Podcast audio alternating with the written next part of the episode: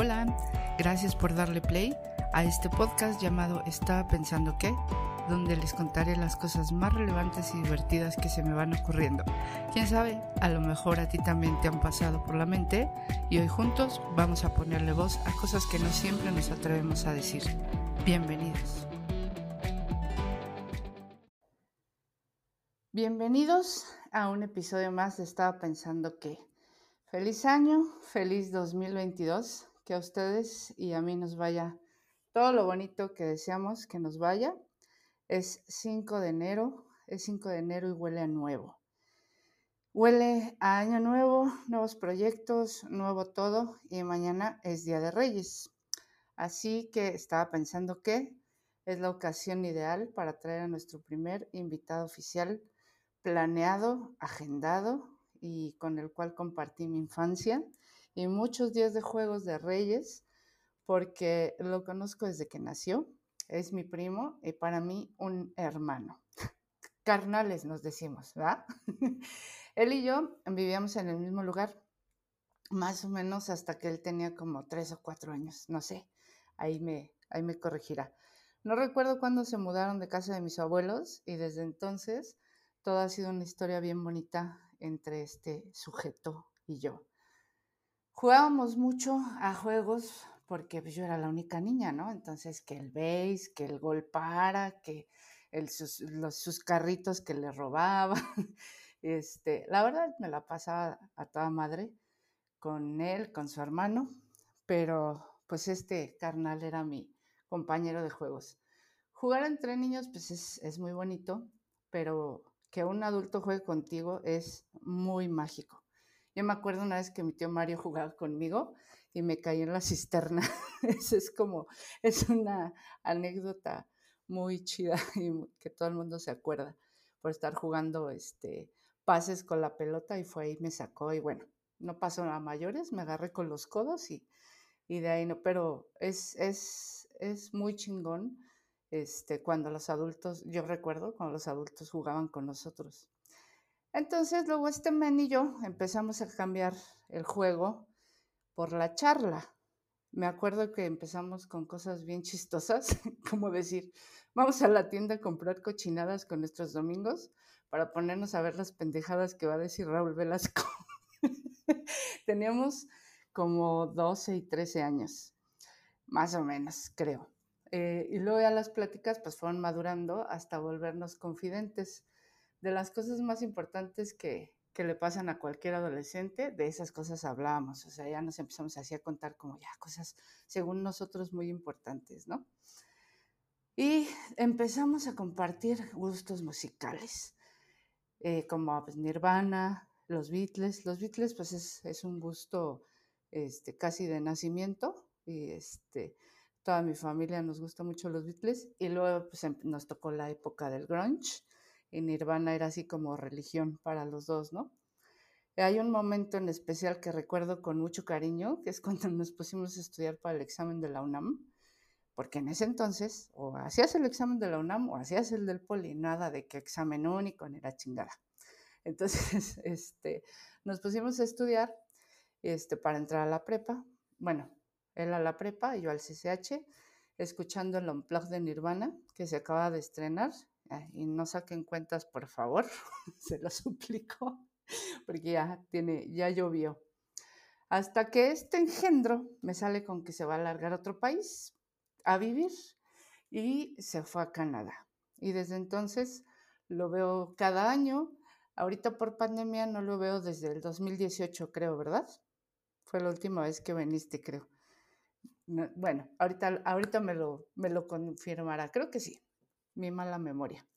Pero la verdad es que yo siento que hace un chinguero que no lo veo y siempre lo extraño y siempre me hace falta. Pero eso no nos ha quitado las ganas de seguir platicando sabrosón y ponernos al día de vez en cuando, de seguirnos confiando cosas y de, de querernos como siempre. Lo tenía que traer a que me acompañara a esta inauguración de grandes entrevistas porque es la primera persona con la que descubrí la magia de la conversación. Perdón si estoy emocionada, pero este, ni ensayando iba a lograr no emocionarme. Entonces, con él descubrí la magia de la conversación sin darnos cuenta. Empezamos así una gran amistad, el cariño incondicional y sé que no me va a juzgar si me pongo nerviosa y me atoro en algún punto. No he hecho una entrevista oficial en mi vida, pero en específico para este episodio, porque fue quien, eh, lo, lo traje a él en específico porque fue quien me abrió los ojos a a la dura realidad que existe en el mundo sobre los niños que no tuvieron una infancia como la que tuvimos nosotros. Voy a respirar y voy a presentarles a este gran ser humano que nació en la Ciudad de México 10 meses después que yo. Estudió en la Escuela Nacional de Trabajo Social de la UNAM, trabajó como maestro de inglés por ocho años, fue asistente de una maestra de la UNAM que lo jaló a su ONG, Estudios de Opinión y Participación Social AC. Mediante, mediante esta ONG trabajó indirectamente para el gobierno de la CDMX, la CEP, la UNAM y Prepa 2. Hizo su maestría, su maestría en trabajo social en la Universidad McMaster en Hamilton, Ontario, especialidad en políticas públicas. Ha tomado cursos y diplomados de violencia juvenil, adicciones y salud mental, investigaciones forenses de policía y trabajo social, educación antiopresiva, muchos de antirracismo, de trabajadores inmigrantes en el Instituto de Estudios de Educación de la Universidad de Toronto, varios de instrucción de campo en la Universidad de Toronto, en la Universidad de York, también hay en Toronto, y en la Universidad de Ryerson, Ryerson también en Toronto. Actualmente trabaja, disculpen la pronunciación, en el Catholic Children's Aid Society de Toronto, o sea, en la Sociedad Católica de Ayuda a los Niños, puede ser esto, más o menos, desde el 2006. O sea, hace que ya es quinceañero, ya lleva 15 añotes trabajando ahí. Y hasta el año pasado tenía aproximadamente entre 15 y 20 familias a la vez. Eran servicios continuos, cada familia podía tener entre uno y hasta ocho niños, que fue la que más tuvo, la que más, con la que más trabajó. Eh, directamente ha ayudado desde entonces a unos 250 niños y jóvenes, indirectamente con su equipo, porque se lo saqué a fuerza de, de fregadazos. me dijo que más o menos a unos mil. Les tenía que presentar a este gran ser humano, que ahora también es TikToker, haciendo sus dúos, musicales. Es su, es un nuevo hobby con varias personas. Este, le va a las chivas, es un excelente papá y bueno, incontables cualidades, pero hoy viene a platicarnos estrictamente su trabajo en esta asociación. Así que recibamos por favor con mucho oído y mucho amor a mi carnal Israel González. Isra, activa tu micrófono, bienvenido. Es un honor para mí que hayas aceptado acompañarme en este proyecto, como lo has hecho en muchas de mis locuras a lo largo de mi vida. No quiero llorar porque estoy a punto de, te voy a ceder la palabra para que nos digas sola y nos platiques cómo te sientes de estar aquí viendo mis ridiculeces de llorar por presentarte. No, al contrario, al contrario. Buenas noches eh, o buenos días, depende de dónde estén.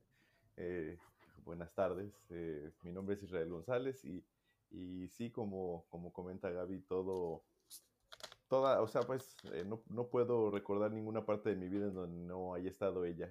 Y, así como, como comentas que empezamos a hacer muchas cosas, me, me da risa ahorita cuando estabas hablando en la presentación, como de alguna manera no de alguna manera, o sea, de la única manera, yo me metí al Facebook porque tú te metiste al Facebook. Eh, me metí a Twitter porque tú te habías metido al Twitter. Y luego me metí al TikTok porque tú te habías metido al TikTok. Y ya tengo más seguidores que tú. Exacto, gracias. Eso no lo tenías que decir, te dije que no. Pero, pero así como, como me, da, me da mucho gusto cuando empezaste a hacer tus este, podcasts, y ahorita que estás comentando que es la primera vez que empiezas con las entrevistas, pues también eso es, pues simplemente continuar con la, con la tradición, ¿no? Empezamos a, jugar esto juntos, empezamos a tocar la guitarra juntos, empezamos a... La tocas mejor que yo. Es que, es que yo le seguí, tú ya te es que con otros hobbies, pero... pero sí, este, esta nueva etapa en tu, en tu podcast, en tu podcast me, me, me da mucho gusto pues que hayas pensado en mí y que, que podamos platicar eh, del trabajo y todo. Hay por ahí algunas correcciones con las fechas, pero este, pero de ahí en fuera, pues es, es simplemente es la, la, perspectiva, ¿no? Y más bien, ya sabes que hay eventos en la vida que pasan que, que tienes, eh, que recuerdas, pues, eh, por, por, el resto de, de, tu vida. Entonces, Exacto. pero, pero, de pero no fuera, importa. No, no, no, es un, de, un detalle nada más que, por ejemplo, en, en, qué año fue el último año que estuve en México? Fue en el 2019. Oh. Eh, o, pero fue justo antes de, de, la pandemia y en efecto no, no he tenido oportunidad de regresar, pero siempre, siempre estoy allá, ¿no? Con la tecnología se puede eh, tener experiencias eh, más en privado, como siempre las hemos tenido, y también este, en público, como la estamos teniendo ahorita. Exacto. Muchas gracias. Pues sí. Muchas, es que yo gracias. te extraño un montón y yo siento que fue hace 10 años que viniste. Sí, no, no, no. Sí, yo también. Sí, no inventes. Sí, sí. Oye, pues, este, entonces, aparte de que a lo que te dedicaras, yo te iba a invitar como primer, como primer invitado. perdón, la, perdón la repetición. Este, tú ibas a ser, yo creo que mi primer invitado, estoy segura. Este, pero qué bonito y qué, qué, este, qué coincidencias de la vida que sea un tema que yo desde que inicié este proyecto, desde que lo llevo pensado, es un tema que yo tenía puntual. La verdad, no pensaba tener invitados, la verdad, no pensaba hacerlo con nadie, pero al decir, oye, Israel se dedica a esto eh, para que sea mi primer invitado, macha cabrón, este, pues nadie mejor que tú puede eh, constatar que, yo puedo asegurar que gran parte de mi niñez este, me la procuraste tú. O sea, fue una niñez muy feliz, fue muy divertida, aunque nos peleáramos mucho y todo. Pues eras mi compañero de juegos, era el, el, con el que me quería ir a su casa, con el que nos peleábamos, nos, nos regañaban juntos, nos ponían los mismos castigos, este, nos daban los mismos domingos. Entonces, para entrar de lleno al tema y con toda esta experiencia que tienes y este gran currículum, es, eres la persona ideal para ilustrarnos sobre la actualidad de, de los niños este, en el mundo en general, no, no, que tú veas a todo el mundo, pero tú estás muy cerca de ellos. Entonces te quiero preguntar, ¿cuál es tu opinión sobre la niñez y qué crees, crees, qué crees que sea primordial que, que tengan, que sea menester que tengan todos los niños de, en los menores de edad en este planeta? Bueno, pues que la, la, la opinión es, es, una pregunta, con esa pregunta nos podemos aventar de aquí hasta mañana. La opinión que, que, me tiene, la que yo tengo hacia, hacia la niñez, hacia la infancia, es simplemente es eh, bien trillado, ¿no? Como dicen, o cliché, que es, es el futuro. Y yo también lo veo como es el presente, porque a partir de que empecé a trabajar con ellos, yo siempre tenía esa misma idea. Indirectamente empecé a trabajar con los niños desde cuando estaba en México, eh, mejor dicho, directamente. No, no en, el, en, el, en el contexto que lo hago ahorita. Y, y, recuerdo, por ejemplo, cuando yo empecé a dar cursos de inglés, mis primeros grupos eran de niños.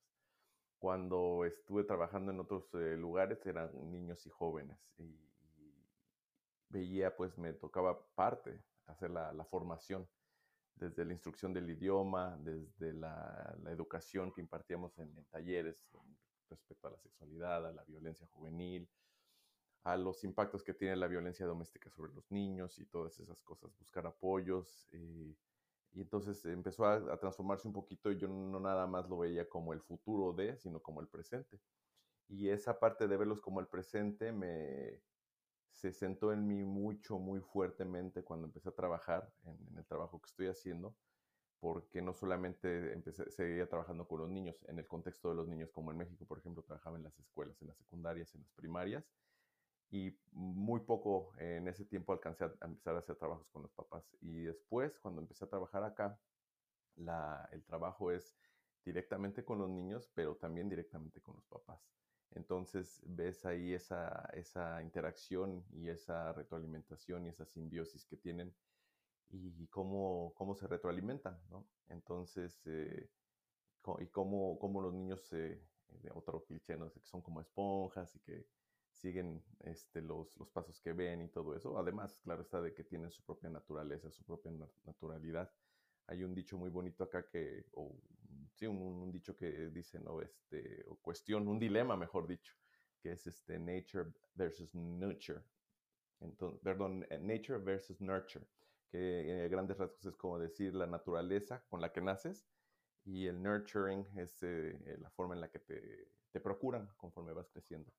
Y aún más se profundizó esa, esa panorama, ese panorama que tenía de, la importancia de la niñez cuando pues ya tuve a mis, a mis hijos, ahora que los tengo, están, todavía chiquitos y, y definitivamente te, te, amplía aún más el, el, panorama y te amplía aún más esa percepción que, que, te comentaba de que, de que te retroalimentan, ¿no? De que, de que tú estás tratando de hacer pues todo por ellos, obviamente son vulnerables, obviamente necesitan todas las tensiones, eventualmente van cambiando el tipo de tensiones, eventualmente van cambiando el tipo de, ayuda que les tienes que dar, que procurar y todo. Pero lo que sí es una, una constante eh, con, respecto a la, regresando a la pregunta original, es la atención, la atención que necesitan los niños. Eso es, yo creo que la, la, la primera, eh, la, la, la opción, la prioridad más importante porque independientemente, como bien lo dijiste, yo trabajo con niños de acá eh, y, hay cosas que, por ejemplo, cuando platico con mis colegas de allá de México, que me dicen, ay, sí, pero tú qué puedes decir o qué te puedes quejar en ese país, que está todo así, ya está. Y, y eso es una, una, cuestión que otra vez me vuelve a abrir mucho los ojos, porque si yo aquí veo cosas, este, pues, que, que me, han, me, han, me han tumbado, me han roto, ¿sí? así, así de fácil te lo pongo con, con el trabajo que hacemos eh, simplemente no me imagino cómo, cómo serían esas cuestiones allá en México. ¿Cómo son? Son, son realidades que, que, muchas veces no, no, te puedes ni siquiera imaginar. Yo, por ejemplo, nunca me imaginé cosas que he visto acá, porque ni siquiera, eh, como dicen, ¿no? A veces que lo ves en películas y eso, pero la realidad siempre supera la ficción. Entonces, así mismo pienso que puede ser, sería yo, sería la impresión que yo tendría si estuviera haciendo ese trabajo allá, al ver situaciones de allá. Pero, sin embargo, sí, esas, esas eh, cosas en común se, se, tienen porque tanto aquí como en México, como en, en China y en, en, diferentes países, se tiene la, la, la, misma necesidad. Como un niño, como cuando tú naces, tú no naces sabiendo si naciste en México o en, o en Europa o en, en África o en, algún otro continente. Tú naces dependiendo completamente de, de, tus, de tu mamá de tu papá también y de tu comunidad, ¿no? Asimismo, como comenté hace ratito, lo de los clichés, hay, un, hay una frase con la que se trabaja mucho acá, que es esto de que toma una, la frase en inglés dice, it takes a village to raise a child, ¿no? Entonces, es, este, toma toda una comunidad criar a un niño. Y regresamos a lo de la atención. Ese tipo de cosas, ese tipo de constantes no cambian ni aquí ni allá. La atención, la atención, independientemente si la atención va a incluir en la, en la interacción, en jugar ese, ese ping-pong con, con, un niño, ¿no? Él, él, te, te, sirve, el, el, hace su servicio de la pelota con una mirada y tú le regresas la mirada y, y, tú regresas con una sonrisa y él solamente puede darte una mirada, pero tú le regresas con un cariño, le regresas un beso, le regresas palabras, le empiezas a hablar, le empiezas a, a mostrar y todo, todo, todo lo va recibiendo, todo lo va recibiendo con atención y esa atención es la más, más, más importante de todos. Claro que hay aditamentos, claro que hay accesorios que te pueden servir, pero, por ejemplo, sirve igual cuando empiezas a ayudar a un niño a trabajar con, ah, mejor dicho, estimular su, sus capacidades motrices, motoras, sirve igual que, le, que, lo, que lo estés haciendo con, con una pelota de esponjas, como esas que nos ganábamos luego en los chicles cuando íbamos a la tiendita, allá en México, que te ganabas por cinco pesos, no me acuerdo cuándo, cuánto, que si compraras una, una, cualquier pelota de marca, ¿no? Este, vaya, a lo que voy es que independientemente de la, de la, del costo de lo que estés utilizando para estimular a los niños, es, es eh, la estimulación y es la atención lo que en realidad cuenta. Entonces, eh, te digo, pues así, en, esa, con esa pregunta que abriste nos, podremos aventar toda la noche, pero bueno, ahí creo que podemos sintetizar un poco en cuanto a la, la, niñez, pues no solamente es el futuro, es el presente y es el pasado. Con eso quiero cerrar porque en el caso, por ejemplo, de nosotros, es este, nuestro pasado, que fue esa niñez, nos está, nos está ayudando a, a, ser las personas que somos. Eso, esos errores, esas caídas que nos dimos, literal y eh, en el sentido figurado, nos, nos han traído a ser lo que somos. Y esto, vuelvo a regresar a ese círculo, a esa interacción, a esa retroalimentación. Entonces son, son presente y futuro, presente, futuro, y claro que forman, es, es, nuestro pasado, es nuestra historia. ¿Y qué es lo que necesita? ¿Qué es lo, lo primordial? La atención, la atención y la procuración eh, de todas las necesidades básicas, que es obvio, pero también las, eh, todas las emocionales. Qué bueno que, qué bueno que mencionaste esto de, de tú trabajas allá y tus compañeros te dicen eso, tus colegas de acá, porque yo estoy segura que algunos que nos estén escuchando van a estar pensando eso, ¿no? Este, yo misma lo pensaría si no te conociera y ah, habría, hubiera escuchado alguna de las historias pocas que sé de lo que has vivido. Este, eso, que, que no importa dónde nazca un niño, un niño tiene las mismas necesidades, como acabas de decir, y lo económico no lo es todo. Claro que tienes muchas más, mucha, tienes acceso a muchas más cosas, ¿no? Este, educación, juegos, este, todo. Pero si no tienes la, la vocación de padre, porque yo, yo creo que la vocación de padre no naces con ella. Yo antes pensaba que sí, esa es mi opinión. Yo creo que te la forjas, ¿no? Este, porque yo no tengo hijos, pero me considero que soy muy buena tía y, y que ese, ese cariño que yo tengo por mis sobrinos, yo lo, lo imparto a todos los niños, aunque no sean mi, mi, familia. O sea, yo, para mí, para mí, y por eso era tan importante tocar este tema, para mí, como dices, los niños son todo, ¿no? O sea, eh, para mí, los niños son la base de la sociedad, no la familia. Porque, puta, pues espérame, si necesito formar una familia para, para hacer una sociedad, o sea, yo sé de lo que va eso, pero eh, hablando eh, estrictamente en lo personal, pues yo creo que una buena sociedad se forma desde que formas a un niño y cómo lo creces, ¿no? Entonces, eso que mencionas está muy chido porque sí, puede haber malos padres aquí, en Canadá, en China, en cualquier país, con los recursos que, que haya. Hay quien no se formó como padre, quien no le interesó y que pues necesita una jaladita de oreja este, para hacerlo notar, ¿no? Este, no estoy hablando de, solo regaños, sino yo sé que de orientación. Entonces, este, ah, es, parte de lo, que quiero preguntarte. Este, eso que decías de, los niños como esponja, yo siempre también sí lo creo y yo lo he hecho con todos mis sobrinos. Es como, yo no te voy a regañar y creo que es parte de, de la complicidad que he tenido con ellos. Aparte que como tío es más fácil que como papá, ¿no? Que te sigan, que, tengan confianza. Este, lo que yo he hecho es no regañarlos ni decirles esto no se hace o esto sí, sino que me vean, ¿no? Predicar con el ejemplo. O yo me acuerdo que Andrés, mi sobrino, me decía, pásate el alto, tía, pásate el alto. Y yo, no, Andrés, y yo, no, ahorita que esté el verde, es siga, ya podemos pasar. Cosas tan sencillas como eso.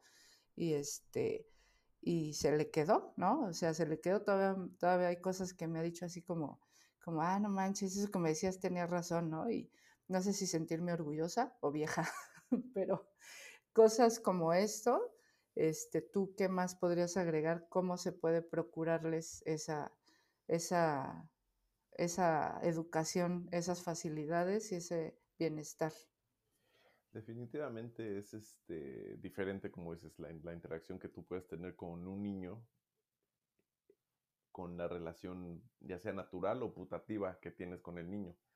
Es decir, si eres su papá o su tío o su amigo o el señor, la señora de las gorditas que vende eh, las gorditas afuera de su casa y que para él es más cercano tal vez que su abuelita que vive en Juchitán o en cualquier otro lado, ¿no? Entonces es, es, por eso la idea que te comentaba hace ratito de que te, toma una, es una comunidad. Entonces, esa, esa parte que comentas de, de, que si es importante la familia o que si es más importante el niño o, o qué forma qué, es, es, es, ahí nos podemos aventar ahorita otros 45 minutos nomás con, con esa parte, porque lo, lo, lo, voy a, dejar porque lo voy a dejar en, en esa frase que, que, me gusta mucho. Muchas de las cosas que he aprendido y que con las que trabajo y que son pues como mis eh, paradigmas, sin querer pues me tocó aprenderlos en inglés, entonces me disculpo de antemano con, con los escuchas que tienes en tu podcast porque hay palabras que primero tengo que, digamos, procesar en inglés y debo ponerlas en español, pero hay, hay uno que eh, creo que el que aplica mejor para, para México es eh, para en español, es decir, eso de que, fue primero si el huevo la gallina, ¿no? Es, es una situación de catch-22 que dicen aquí, que es este, simplemente como te decía hace ratito, es un ping-pong. Sin uno no hay el otro, sin uno no hay el otro y, y no, no, no, se pueden, eh, te puedes poner desde un lado y hablar de una perspectiva y desde el otro, pero son completamente necesarios y, no, no, no, lo puedo concebir de otra manera. Esto, con, con respecto a lo de eh, eh, cómo los, los, instruyes o cómo interactúas con ellos, tienes diferentes estilos. una cosa que, que aprendemos mucho es precisamente que hay diferentes tipos, diferente tipo. Todos tenemos un estilo de aprendizaje, ¿no? Eh, lo puedes ver desde un, punto de vista, un enfoque completamente pedagógico, psicológico. Si eres alguien más visual, si eres más alguien más auditivo, si eres alguien más de manos a la obra, si eres una persona más observadora, etcétera, etcétera. Y, y si es, yo estoy de acuerdo contigo en que la, la mejor manera de enseñar es, es, con el ejemplo, ¿no? El, el, que el niño va a hacer lo que ve, el niño va, a repetir lo que ve porque es, y sobre todo lo que ve al principio de su vida. Por eso esos primeros años, esos primeros momentos, desde la primera sonrisa, el primer eh, regresar al, niño cuando estás ya bien cansado y, te está llorando porque tiene hambre, porque está inquieto, porque está incómodo, porque tiene un cólico. Y, si tú no, no, pones un momento como adulto o como persona más grande, un momento para, para saber qué es lo que necesita el niño y, te dejas llevar por tu estrés y le respondes con un grito, empiezas a, o con un, con un gesto, o simplemente no le respondes. Simplemente la respuesta es una omisión. Todo eso empieza a, afectar, a impactar en cómo se está formando ese niño, ¿no? Entonces, eh, si, si desde ahí empieza el aprendizaje, porque el niño empieza a pensar, a, procesar, mejor dicho, a procesar cómo es su interacción con el mundo. Y si, si tú, por ejemplo, si, vamos a poner el ejemplo de un niño de seis meses, un niño que ya, ya, ya distingue más, ya está desarrollando, este, ya está aprendiendo un poquito la, la, la diferencia de sus, movimientos, la diferencia de, de, yo y el otro, eh, o los objetos, y de repente tiene una etapa en donde la persona que lo procura, por cualquier motivo, ya sea esa misma persona o alguien quien queda a su cargo, deja de, responderle, deja de hacerle ese ping-pong. Eh, y se empiezan a, desarrollar. Fíjate que yo aquí platico contigo y he platicado con, con, eh, mi prima Mariana, que es, este, pedagoga y que, eh, es, es, es, por lo que me disculpé hace ratito con tus, con tus radioescuchas, con tus radioescuchas, con tus podcast escuchas, en el sentido de, de, de, los, de los términos, porque no, no conozco mucho de la literatura o la academia en estos temas en español. Entonces, en el tema que yo estoy hablando, que te, te estaba diciendo de, un niño en que, en que dejan de, responderle, en que dejan de estimularlo, empiezas a desarrollar problemas de, de apego. Y, este, y, eh, bueno, ahí tengo una, una teoría súper, una, no, varias, varias teorías de, de, lo que es el apego. Y él, empiezas a ver los, los apegos funcionales, los, los apegos este, simbióticos y los apegos disfuncionales y, enfermizos. Y para pronto, es, si, si, el niño está confiando en, en, ti como un satélite que le estás proviendo la, la comida y todo esto, la, el cambio, la limpieza, este, todas las necesidades básicas, y, y, está recibiendo ese ping-pong, pues ese niño aprende a saber, sabe que tú eres confiable, que tú eres alguien que le va a estar procurando todo eso. Sin embargo, si ese mismo niño de repente tiene ese cambio en la atención o en el ping pong, en ese juego que están, que están jugando, y aprende a, empieza a observar que cuando él llora, porque es la única manera en que se puede comunicar o grita, y le responden con un grito con violencia o, simplemente no le responden, empieza a entender que esa persona, que ese satélite que está ahí, que ese cuidador o procurador de, de, cuidado no, no es de fiar y, em, empieza desde ahí, empieza todo un proceso, eh, todo el proceso eh, cognitivo empieza a afectarse de una manera en que empiezas a dejar de confiar en los demás. Se, sabe, ¿no? De, lo que hablaste, incluso tú, tú mismo la tocaste en lo que la naturaleza, por ejemplo, si tú naces para ser papá o si te formas para ser papá. Y eso siempre también va a ser una pregunta del huevo o la gallina, ¿no? Eh, ahí, puedes enfocarlo de las dos formas, pero regresando a lo de, a, lo de los, niños y cómo afecta ese, ese ping-pong y la falta de que esté la otra persona regresando el, el golpe, que ellos te tiran la pelota, tú se la tienes que regresar y te la tienes que regresar y, se la vuelves a tirar, vuelve a, impactar de una manera y muchas veces irreversible, irreversible cómo se, se, van formando los niños. Y, y esto lo, podemos ver de, manera empírica, lo podemos ver con experiencias, con amigos y gente que hemos conocido tú y yo, que, desafortunadamente no, no, han tenido, incluso nosotros, o sea, somos muy, muy, muy privilegiados en, en, poder contar todas las cosas padrísimas que nos ocurrieron en la infancia, sin embargo, también hemos tenido o te, tuvimos y tenemos a la fecha, carreamos cosas que por la infancia que tuvimos, con, con muchas fallas también, con muchas eh, cosas que, carencias, eh, a lo mejor sí, en claro. cuestión de, estructura familiar o de estructura de nuestra comunidad y todo esto, estamos ahora enfrentando. Entonces, este, te digo, te, ves los dos casos para gente que, que le, le, otro término que, que, está muy de moda últimamente, la resiliencia, ¿no? Que, que hay mucha, mucha gente que la puedes poner todo, toda la atención, todo, darle todos los recursos que necesiten, todo Sin embargo, no, no van a, hay algo que, falla, por decirlo de alguna manera, y van a, van a terminar eh, siendo tal vez menos exitosos o, cayéndose más veces, ¿no? Por decirlo de alguna manera. Y el caso, un caso que es, que eh, mejor dicho, unos ejemplos, los mejores ejemplos de que existen para eso muchas veces son los gemelos, ¿no? Tienes gemelos que son exactamente los mismos padres, que obviamente comparten eh, todo su mapa genético y todo eso, que crecieron en el mismo ambiente. Y tienes por ahí el gemelo que es, ya sabes, el deportista, el que trata de comer bien, etcétera, etcétera. Y el, y el, gemelo, pues, que, se pone las borracheras, que fuma, que está panzón y, y, todo eso, ¿no? Entonces ahí regresamos un poquito a lo que estábamos hablando hace ratito de la, lo que es tu naturaleza con lo que es tu, tu formación o tu, tu, crianza, ¿no? Por decirlo también de otra manera. Entonces son, son cosas así bien, bien, bien, bien importantes, pero aún así, regresando a, la pregunta, la mejor forma en la que una, un, un menor va a alcanzar su potencial es precisamente con esa procuración desde niño. Y eso obviamente te va entrenando al mundo cuando ya estás cumpliendo 5 años o 6 u 8 o 10 y a tener esas interacciones con, con, los demás y con tu comunidad. Esas interacciones, esas, esas primeras eh, relaciones emocionales y de vínculo que tuviste con tu mamá o tu papá o con quien te crió, son, son modelos, van a ser modelo para, para ver cómo te vas a eh, interactuar, para ver cómo vas a interactuar con tus compañeros de la escuela. Si desde chiquito tu mamá o tu papá o tu cuidador te, te están eh, formando de una manera en que te enseñan la manipulación y emocional, por ejemplo, tú, tú, vuelves así muchas veces y también hay muchas veces que no, hay muchas veces que tienes esa, esa, esa eh, suerte, esa, esa, esa, capacidad de ver, ah, caray, esto no, esto no está bien.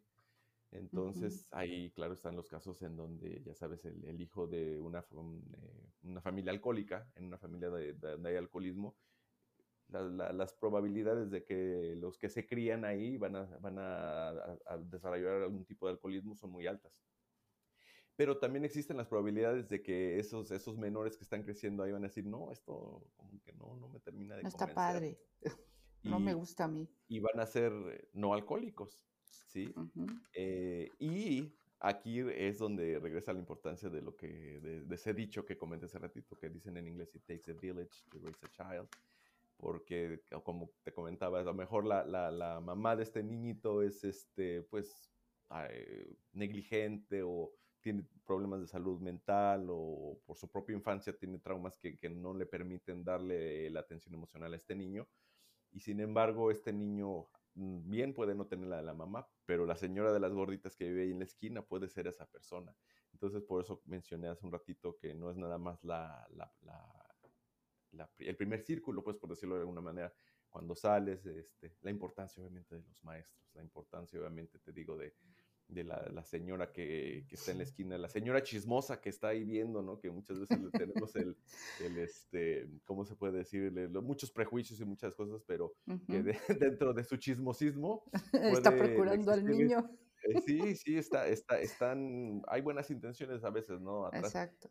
Y, y, pueden alertar a la comunidad. Por ejemplo, imagínate la señora que, ay, sí, sí. la, la, familia de este llegó hasta atrás y no sé qué de este niñito, no, no sé qué. Sin embargo, y al otro día llegan los tíos, un día alguien de visita, alguien que estaba ajeno, alguien que no vive ahí en la comunidad, que no, no, saben, no están al tanto de que el niño está teniendo carencias, ¿no? Que está habiendo eh, huecos en, en, esa formación, en esa procuración, y llega la señora chismosa.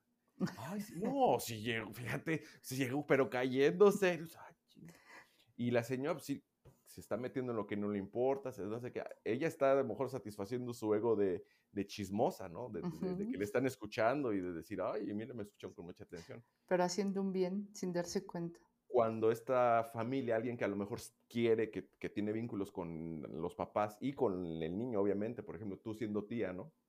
Que alguien te, te comente así, chisme, ¿no? El chiste es que llegó a tus oídos y el chiste es que si tú estás preocupada por la mamá y obviamente por el niño, pues vas a tener una plática, ¿no? Con esa personita y, le vas a decir, oye, fíjate que me enteré de esto, ¿no? Y, el, simplemente el hecho de ponerlo en palabras, el hecho de, verbalizarlo, eh, ya, ese es el primer paso, ¿no? Para empezar a, ver que hay, que hay este, cosas que, puedes ajustar o que debes ajustar, ¿no? Porque es, una, es una situación que, puede desencadenar un efecto dominó y, y bueno, desafortunadamente vemos, hecho, vemos eso mucho, por ejemplo, en el trabajo, ¿no? Que eh, nosotros eh, respondemos a las denuncias de señoras, eh, lo digo como, como un chiste, ¿no? Pero que de señoras chismosas, de señoras de la comunidad, de familiares, que son muchas, pero también muchísimas más son de la de la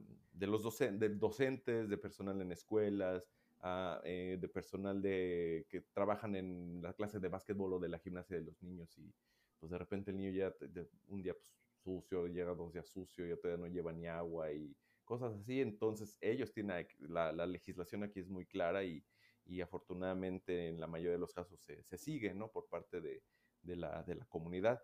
Eh, las señoras chismosas se recomienda, se invita, los vecinos, las familias, se invita a que, a que denuncien cualquier sospecha, ¿no? De que un niño pueda estar siendo víctima de, de abuso, de negligencia.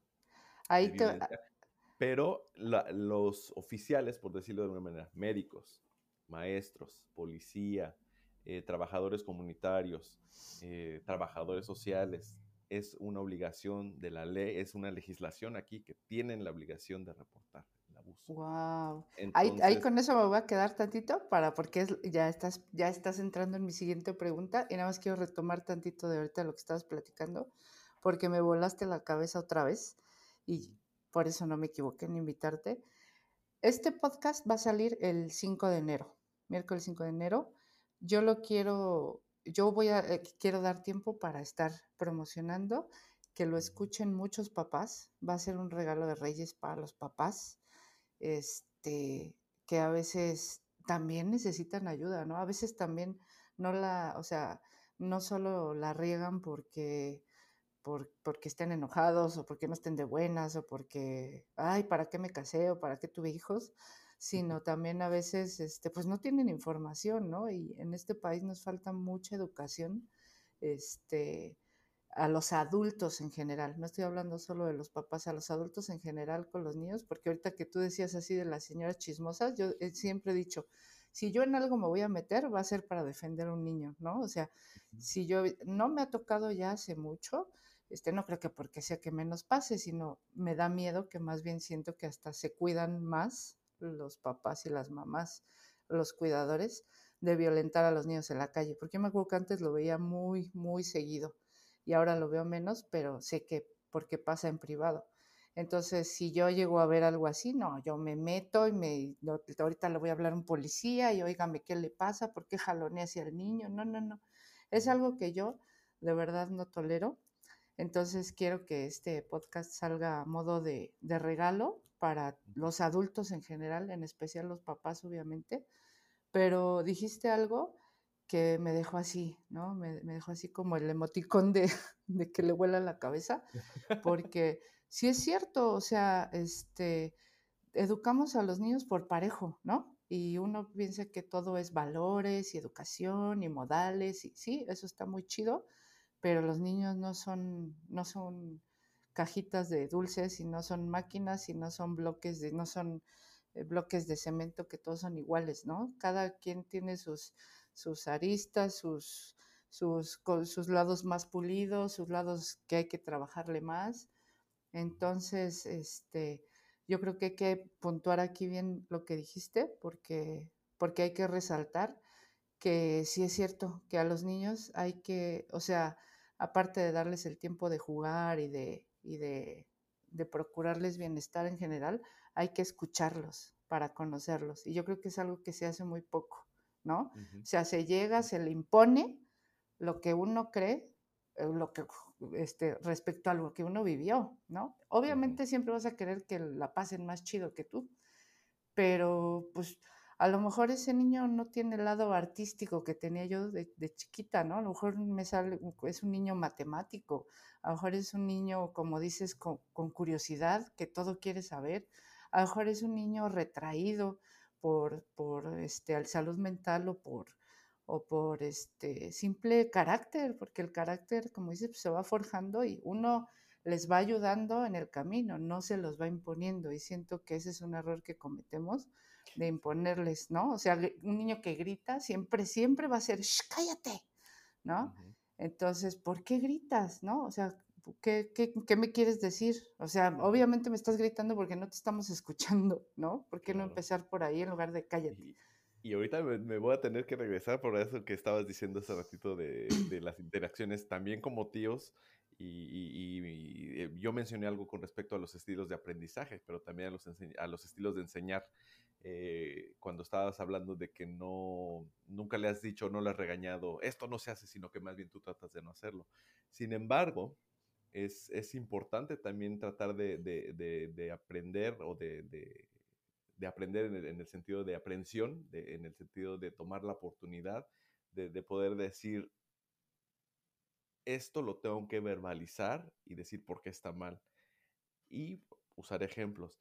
Y si decir está mal eh, y no solamente, ah, bueno, la siguiente vez que haya una oportunidad le voy a actuar con lo que está bien, sino que decirlo porque precisamente como estás ayudando a la formación de ideas, a la formación de conciencia, a la formación de, entendimiento, el niño no tiene la, la palabra, no tiene los vocabularios. no sé si, si eh, tú estás familiarizada, por ejemplo, con, los, con algunos de los, de los cursos con niños que gritan mucho, que tienen problemas de, temperamento, de coraje, ¿no? En, que, que, una de las primeras cosas que se trabaja con ellos, que, aprenden, que les enseñan o que les ayudan a aprender, es eh, simplemente el, nombramiento de los sentimientos, ¿sí? Es decir, estoy, estoy, estoy, eh, estoy enojado, estoy triste. Y ahí empezar esa indagación, eso que estás hablando, ¿no? ¿Por qué estás triste? No ¿Y manches. ¿Y por qué estás hablando? ¿Y, y, y por qué estás callado?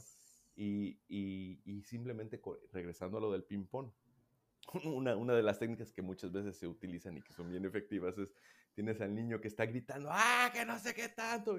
Y tú, regresando, si estuviste en estresado, o si tú eres la maestra o eres la tía, y, y además estás en un lugar donde hay ruido, y le respondes, no gritando en el sentido de gritoneándole, sino en el sentido de con la voz en un volumen alto, lo único que estás, estás haciendo es retroalimentando el ping pong, él te, él te, lo está aventando un, raquetazo así, ¡paz! ¿no? Y tú, ¡paz! de regreso. No, no estoy hablando del mal humor o de la violencia, sino simple, en algo tan sencillo como eso.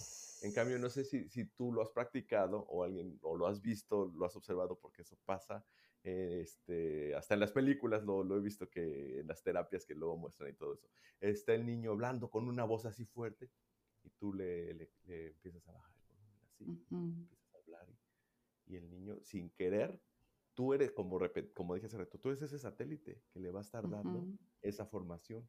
¿sí? Entonces, si tú le empiezas a hablar así, el niño va a empezar a, agudizar el oído y a tratar de ver que él te está escuchando de esa manera. Y no necesariamente tienen que estar gritando para empezar a hablar. Y esa es una forma de hacer. Y, regresando a otro punto que mencionaste, en el sentido de, que los papás necesitamos ayuda y apoyo y todo eso, en el trabajo, y ahorita a lo mejor me voy a meter a la, otra pregunta, pero es, básicamente eso lo, que hacemos, porque cuando tú recibes una, queja de, maltrato, de, negligencia, de abuso, y tú vas, yo no recuerdo un caso, no recuerdo un caso en donde, en donde yo haya dicho, se cuenta, es que esta, señora es una desgraciada y, quiere matar al niño. A mí no, he sabido de casos, he sabido de casos, existen pero, pero hablamos hace ratito de, números y, siempre, siempre el caso en donde un niño está siendo privado de alguna de sus necesidades o que está siendo, este, mis palabras de Spanglish, está siendo negleteado, está, que alguien está siendo negligente con él, es por algún problema que el papá o el cuidador o la mamá tienen. Claro. El papá es de cuenta que, que le, está, le está dando una formación pues que no es la adecuada porque le está enseñando que, la, que la realidad, la realidad de ese niño es, pues, este, que el papá está ahí con una piedra o con, con el crack o con siempre high o siempre hasta las chanclas de borracho y el niño es lo que está aprendiendo que, es lo que es, porque esa es la realidad del niño, ¿sí? Pero eh, el Señor lo quiere, el, Señor, eh, estoy hablando de casos de papás, ¿no? Porque no solamente es la mamá, o sea, yo pues no me gusta este, nada más este, centrarme en la mamá o en el papá, la mamá, tengo el cuidador. ¿Cuántas veces no? Aquí y en México, la abuelita o la tía son las que son la mamá. Porque la mamá, por diferentes circunstancias, no está ahí, no es la señora de las gorditas que decía, es la abuelita, es así. Entonces, eh, te das cuenta, nos, nos damos cuenta que se forman dos perspectivas, ¿no? Tú, muchos casos se hacen públicos, desafortunadamente. Y, muchas veces eh, la familia, que son los primeros, para empezar el niño, ¿no? Es el primer estigmatizado con, cuando se llega a ser público de conciencia de, de, la, conocimiento de la comunidad y a veces hasta en los medios, de que la mamá está siendo negligente o que la, o el papá está teniendo problemas de, de, alcoholismo y por ende le pega a la señora y por ende el niño resulta directa e indirectamente impactado por situaciones o exposición a la violencia intrafamiliar. Y eh, tú te, te, acercas y, empiezas a ver y la comunidad, ¿no? Que se llega a enterar algo así. Es que yo no sé qué hacen esos niños en esa casa. Si tienen la autoridad, deberían sacar a los niños de esa casa. En el México lo hace el DIF o, o tiene la, la, la, potestad de, hacerlo el, DIF, ¿no? Por ejemplo. Y es un juicio que nos formamos a priori y, es que ese trabajador social, yo, yo, no sé por qué trabaja ahí, sino lo saca de la casa, ¿no? Entonces tú, tú llegas y, si llegas, afortunadamente tenemos buena educación, buen entrenamiento y, seguimos formándonos, a pesar de los años no dejas de aprender y de, quién aprendes más, pues de los mismos niños y de las mismas familias. Pero si llegas con algunas buenas técnicas, algunas buenas estrategias, después de, de, pasar esa primera encuentro, que es muy, muy complicado, muy complicado, eh, te das cuenta que para nada es que el papá no quiere al niño, para nada es que el papá le está deseando el mal, ah, lo voy a formar mal y le voy a gritar para que empiece a desarrollar una, un apego disfuncional y después se haga un, un, lacra de la comunidad de la escuela. No, lo que pasa es que ese señor está teniendo unos problemas que tal vez está carreando desde el que tenía 5 o 6 años. Desde su propia niñez. Y, y, por ejemplo, acá siempre se, se, hablan de esos casos, ¿no? De que, siempre queremos, eh, eh, ¿cuál es la palabra?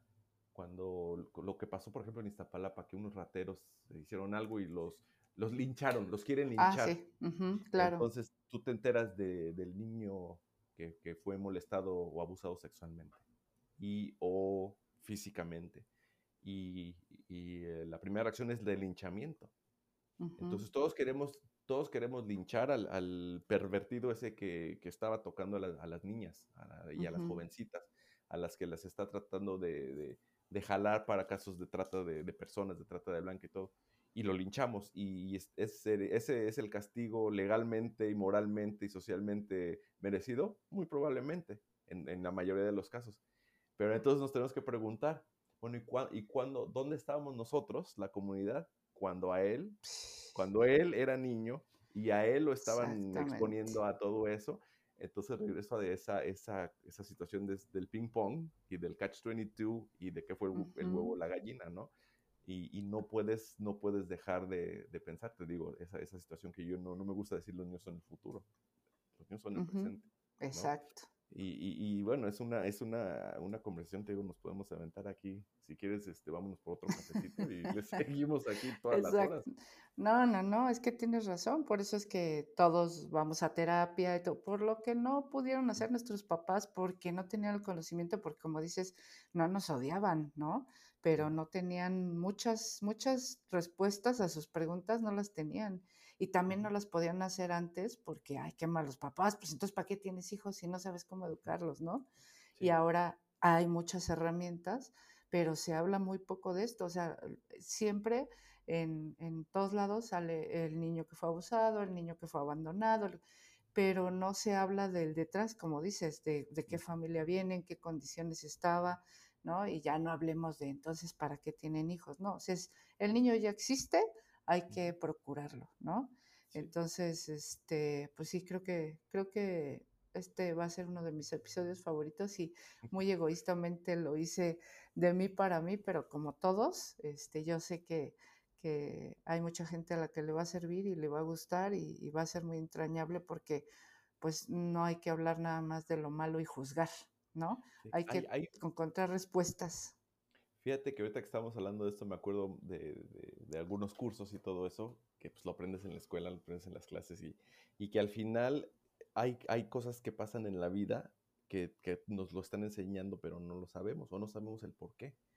Y el caso, el, que, el ejemplo a que me quiero referir, y para redondear esa parte en donde te digo que empiezas a conocer a los papás y empiezas a ver que son problemáticas que están teniendo, que no les están permitiendo atender al niño como debiera. Dicen mucho, me ha tocado escucharlo aquí, me ha tocado escucharlo allá, es que, pues es que los niños no vienen con un manual, ¿no? No vienen eh, con un, instructivo para saber cómo les toca, para, como dijiste hace ratito, ver cuáles son sus fortalezas, cuáles son sus áreas de que necesitas más, apoyo y todo eso. Y, bueno, al final, la mayoría de las veces, la gran mayoría de las veces, eh, la solución, por ejemplo, a, al niño que están reportando en la escuela porque es un lacrita o porque es, un bully o porque está interactuando de alguna manera negativa. Ups, creo que te perdí. ¿Ahí estás? Ah, sí, sí, sí te oigo. Perdón. Que está, que está causando problemas en la escuela. Este, ay, vamos a llevar al niño a, a terapia, vamos a llevarlo al doctor y, uy, hay que ponerlo con medicamento y, y, y, mucho de lo, práctico, lo teórico, lo empírico nos, nos eh, dice que lo que ese niño, lo que le va a ayudar a ese niño es, precisamente que eh, más, por ejemplo, que el medicamento. Ah, claro que hay casos en donde un tratamiento este, médica, médico, me refiero a la medicina tradicional, en este sentido, que las pastillas, que el Ritalin, que si no sé qué tanto, que para si el déficit de atención y todo esto. Eh, que, que, pueden ayudar, sí, sí, sí, pero el ambiente en donde está, muchas veces sacas a un niño de un ambiente de exposición de violencia doméstica y dejan de miarse en la cama en la noche. ¿no? Y, dejan de estar bulleando a alguien en la escuela. ¿Por qué? Porque ya no lo están viviendo. Bueno, pero, pero todo, todo esto, a, lo que iba en, los ejemplos, me acuerdo un clarito de una señora, o bueno, son muchos casos, ¿no? pero en, el sentido de que es que el niño lo tengo que llevar aquí, lo tengo que llevar allá, y tengo que, me recomendaron que fuera con este, este doctor que es buenísimo, y aparte que, que buscara que me dieran una, una canalización para el tal especialista, porque, a ver, señor, espérese, espérese, espérese, ¿no? Y la señora anda rechinando las llantas y todo. Y aquí viene el ejemplo de algo que ves en la, en la vida. Si has tenido la, la oportunidad, la fortuna, es el ejemplo que voy a poner de, de viajar en un avión, por ejemplo, y ya te subes, ¿no? Y, y, te sientas y que el cinturón, ya sabes que el cinturón. Y te dicen de repente, si va a haber, hay una descompensación en la cabina, se van a bajar unas máscaras de oxígeno. ¿Y te acuerdas qué dice? Cuando, sí, que primero, primero tú. Primero te la pones tú. Y luego, si estás viajando con un niño, con una persona eh, que, necesita ayuda, a ella. Regresando al caso de esta señora que te comento, de que estaba de toda la señora toda desbañanada, llevando a la. Se va temprano a sacar ficha, ya sabes, ¿no? Todo eso. A ver, señora, pero ¿y usted? ¿Usted? O sea, ¿por qué? ¿Cómo está? Regreso, regreso a la interacción y al ping-pong. O sea, los, así como, como estábamos hablando de, del niño que está gritando y si tú le contestas gritando, el niño va a gritar también y va, no, no se va a calmar hasta que tú empieces a calmar, ¿no? Entonces, un niño, regresando de un niño, ya no estoy hablando de un niño de a lo mejor de 10 años, en donde ve que la mamá anda toda acelerada, todo el tema así, pues el niño se está acostumbrando a que esa es la realidad y está acostumbrado, esa es la realidad, esa es su, su, su, primera fuente de información, por decirlo de alguna manera. Y si esa señora no se procura a ella para poder procurar al niño, el niño también se, se, vuelve, se, empieza, a, empieza a exteriorizar todos esos comportamientos y a... ¡Qué barbaridad! No, son, temas. claro, claro, pues es que sí, es, es no, no se necesita, ¿no? Ser, ser tan científico para saber que lo que ves es lo que vas a hacer, lo que te digo, pero, pero qué importante, de verdad, eso, dos cosas ya notamos aquí. Uno, conocer a los niños, prestarles atención, porque ahí vas a tener muchas respuestas que, que estás buscando como papá, como cuidador, ¿no? Y dos, procurarte tú. Sí, imagínate uno desvelado. El niño ya está desatendido, ya está de malas, ya tiene hambre, ya tiene sueño, eh, ya tiene comezón en algún lado, no lo jugaste bien y luego tú estás desvelada porque de trabajo, porque llegaste y todo, pues sí, no va a ser una relación de mucho, de mucha conformidad del resultado final. Entonces, este, qué importante, qué importante escuchar y observar a los niños. Entonces, ahora sí vamos a pasar. No, exacto. Observarte tú y este y pedir ayuda, ¿no? También. De eso, eso voy a hacerte la siguiente pregunta y este y de eso va que si también hay casos este en que como papás se acerquen solitos a decir necesito ayuda, no puedo más o este caso o qué chingados, ¿cómo le hago? Entonces, lo que quisiera preguntarte es eso, este, ¿cuál es, ¿cuál es la función de esta asociación en la que tú estás y cuál es tu labor específica en ella? Así como que nos hagas un diagramita, una explicación breve así para dummies, así de yo no sé todo el proceso, si nos pudieras platicar. Sí, pues la, la, la, la misión, pues por decirlo así, de la organización eh, es trabajar con las familias basándote en sus fortalezas para mejorar las relaciones familiares y procurar la protección de los niños, que los niños tengan sus necesidades cubiertas. ¿sí? Eso, eso es en, en general lo, lo, que hacemos. Como te comentaba hace ratito, hay una legislación aquí muy clara que ha ido evolucionando por los, por los años, eh, a lo largo de los años quiero decir, en donde se ha, eh, se ha ido, ¿sabes qué es lo más chistoso de todo esto? cuando en particular la organización donde yo, donde yo trabajo, eh, es, este trabajo que yo hago empezó por mucho con las iglesias, con las iglesias y los padrecitos y todo eso, pero de la forma en la que se fue, digamos, eh, eh, institucionalizando, fue de manera muy interesante con, con denuncias para cuidar animalitos. Pero como que vas viendo cuidando animalitos y ves que si están maltratando al animalito, ah, mira, al niño también lo están maltratando. el perro no ha comido, el niño tampoco, no, bueno. pero, pero es, una, es, es, una, anécdota que, que, cuento de cómo cuando empiezas a aprender acá la historia de estas instituciones, ¿no? Y aparte, eh, hay que poner en claro también que estas instituciones son, han, han sido parte de, de, de, de un sistema pues también opresivo y con muchísimos errores y con muchísimas fallas eh, con, eh, con, con, la comunidad de, de, niños acá, obviamente la discriminación, eh, se sabe, por ejemplo, en Norteamérica, a, a, niños este, negros o niños afroamericanos, de la manera que los quieras llamar, a, este, a minorías, pues. Y entre esas minorías aquí en Canadá está la, la de los, los nativos, los, los First Nations que le llaman acá, que son este, los, los, los personas, las personas que estaban aquí antes, los canadienses, pues, No, el, canadiense no es el gringuito que ves ahí en, en, Cancún, es, es en, pues tiene ascendencia tres, cuatro, cinco generaciones de Irlanda o de Italia. Ya es el resultado de... Ajá. Pero bueno, a lo largo de los años se, ha ido formalizando, se ha ido, se ha ido legalizando, se ha ido haciendo un marco jurídico y todo esto. Entonces, te digo que, respondemos pues a, denuncias de la comunidad y comunidad, llámese de la familia, o sea, familiares, vecinos, y te digo, todos esos eh, agentes públicos, desde policía, el maestro, el doctor, el pediatra, la enfermera. Y eh, como preguntabas, es una, es, una organización en donde si yo estoy teniendo dificultades y, afortunadamente no tengo la, no me ha pegado tanto, pues, o no, no, tengo las luchas o las batallas de salud mental o de adicciones y todo eso, y tengo la, el conocimiento que existe, este, está el número, como él das cuenta, el, el número 1-800 en donde tú hablas y dices que estoy teniendo esos problemas. Y, afortunadamente desde ahí eh, hay muchas otras comunidades, perdón, muchos otros servicios en la comunidad que procuran servicios familiares y de, bienestar, ¿sí? Entonces, eh, por ejemplo, aquí hay una organización que se llama Catholic Family Services of Toronto, ¿no? Que es la, la, los servicios familiares de Toronto. Los servicios que ellos dan son de manera voluntaria.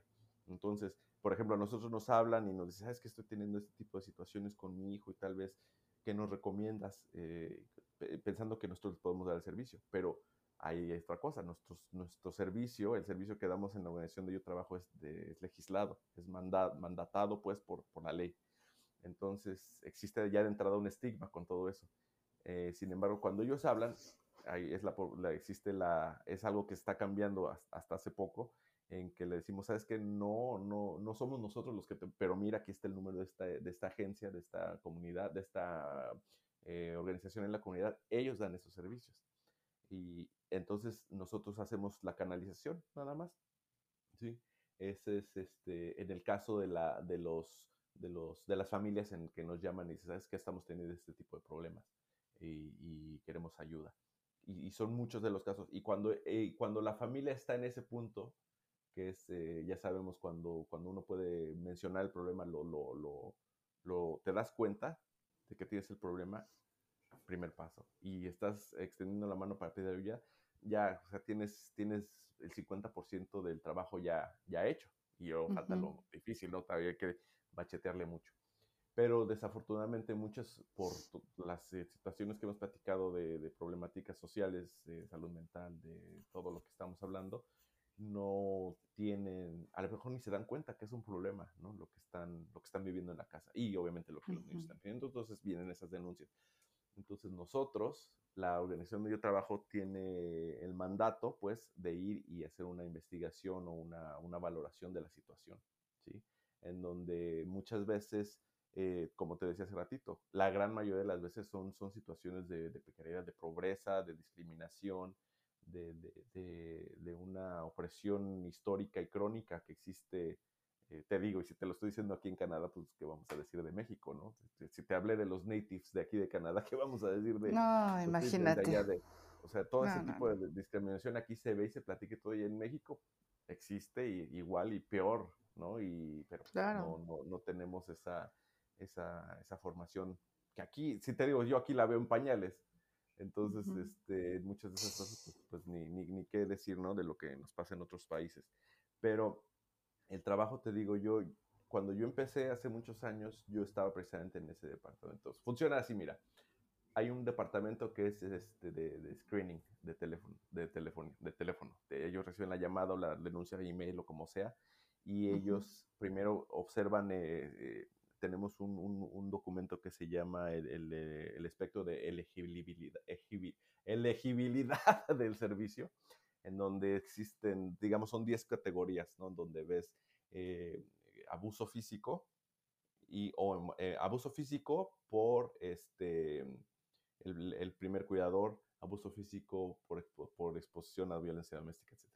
El segundo que, en la segunda categoría, que son casos en donde puede mandar, la legislación mandarnos a proveer servicios por situaciones de negligencia. O sea, primero es por omisión, por este, ¿cómo se dice primero? Por acción, el segundo es por omisión, el tercero son por todos los espectros que existen de los maltratos infantiles con respecto a la violencia de, en la casa, desde la, entre los papás, entre el papá y los hermanos, etcétera, etcétera. Después existe la siguiente sección de, de, este código que te digo, es la de, eh, se llama de Abandonment and Separation, que tiene que ver con, con situaciones eh, que le llaman aquí el Parent-Teen Conflict, en donde ya sabes, la niñita de 14 años ya le, pegó a la mamá y la mamá también ya le regresó la cachetada y que simplemente no pueden estar juntos, ¿no? Todo esto. Y luego está el, aspecto de, la sección 5, que es todo lo relacionado con las capacidades parentales. Y esta tienen que ver desde falta de conocimiento, ¿sí? Que en muchos de los casos es lo que es, y otros tiene que ver con, problemas que tiene el papá, el cuidador, la mamá, para aprender lo que se tenga que hacer. Y a esa misma categoría eh, la, categoría 5.3 eh, tiene que ver con eh, todo lo, lo, que son, se llama en inglés caregiver with a problem, with a problem, y tiene que ver con problemas de salud mental, adicciones y todas estas. Y bueno, un rango ahí del, del 5, del 6 al 10 ya son muy intricadas, pero esas digamos son las más básicas.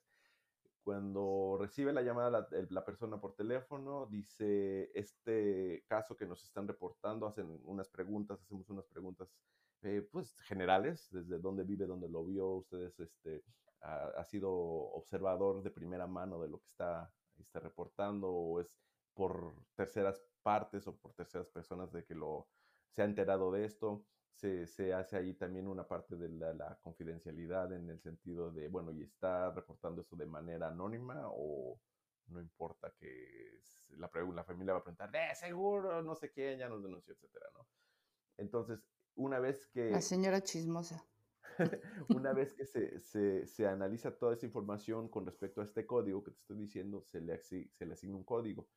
Y es eh, el, código de elegibilidad eh, eh, tiene un, threshold, tiene una línea. Si está por debajo de aquí, es, digamos, normal, ¿no? Porque pues, es normal que todos vamos a tener contrariedades. Todas las familias tienen contrariedades. Entonces, pero no es algo, si no, si no se da cierta, ciertas circunstancias, no amerita la intervención de nosotros de manera legal, ¿sí? Es decir, mandatada por, por, por la legislación. Entonces está por debajo de la línea de intervención, así tal cual se, se traduce. Ay, qué, bonito lo estoy traduciendo ahorita. así lo miden. Si, si, existen ciertos factores, ciertas circunstancias, está sobre la línea de intervención. ¿sí?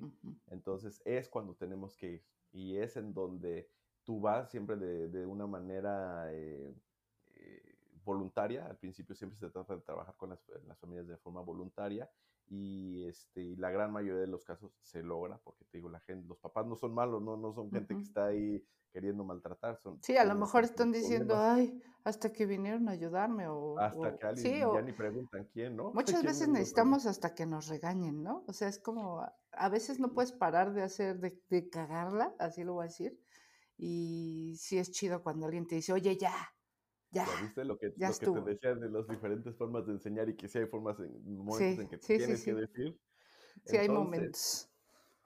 Ahí digamos que se tiene, se, en esa parte va a existir un parteaguas, porque la gran mayoría te van a decir, ¿sabes qué? Pues, pues órale, ¿no? Y, y, ponte, ponte en los zapatos de, de, que tú eres el papá y te llega la, la trabajadora social del DIF, ¿no? Acá en, en, nuestro caso nosotros o de las otras organizaciones que existimos aquí en, en la ciudad que, que hacemos ese trabajo, y que te ve el vecino y de, la vieja chismosa, ¿y quién era? ¿Cómo le vas a No es lo mismo que dice, ay, es que el que vendía los refrigeradores. No, es el trabajador social que está investigando si hay negligencia o abuso infantil. Imagínate. Entonces, hay unos que, que, obviamente te van a cerrar la, la puerta en las narices y, se trata y se trata. Y si, si, hay suficientes elementos, pues la legislación nos, nos, da, nos da un marco jurídico en, en donde entonces eh, podemos ir ante un juez y nos dan órdenes de, imagínate un orden de cateo, pero una orden, una orden de, para investigar y valorar la situación. Ajá, eso te iba a decir, entran a la casa, tienen que ver la situación, o sea, es una orden para poder entrar y ver la situación, cómo están viviendo, las condiciones en que vive.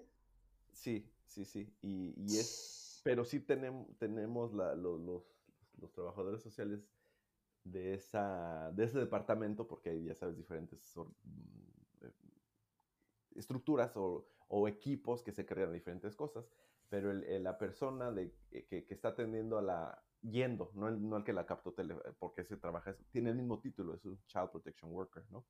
Pero, pero esta, esta persona tiene la capacidad de casi, casi, así, así, pues para decirlo en, términos simples, si es algo inminente, si es algo infragante, tienes eh, la, la, la, autoridad de, de, remover a un niño de, de sus papás.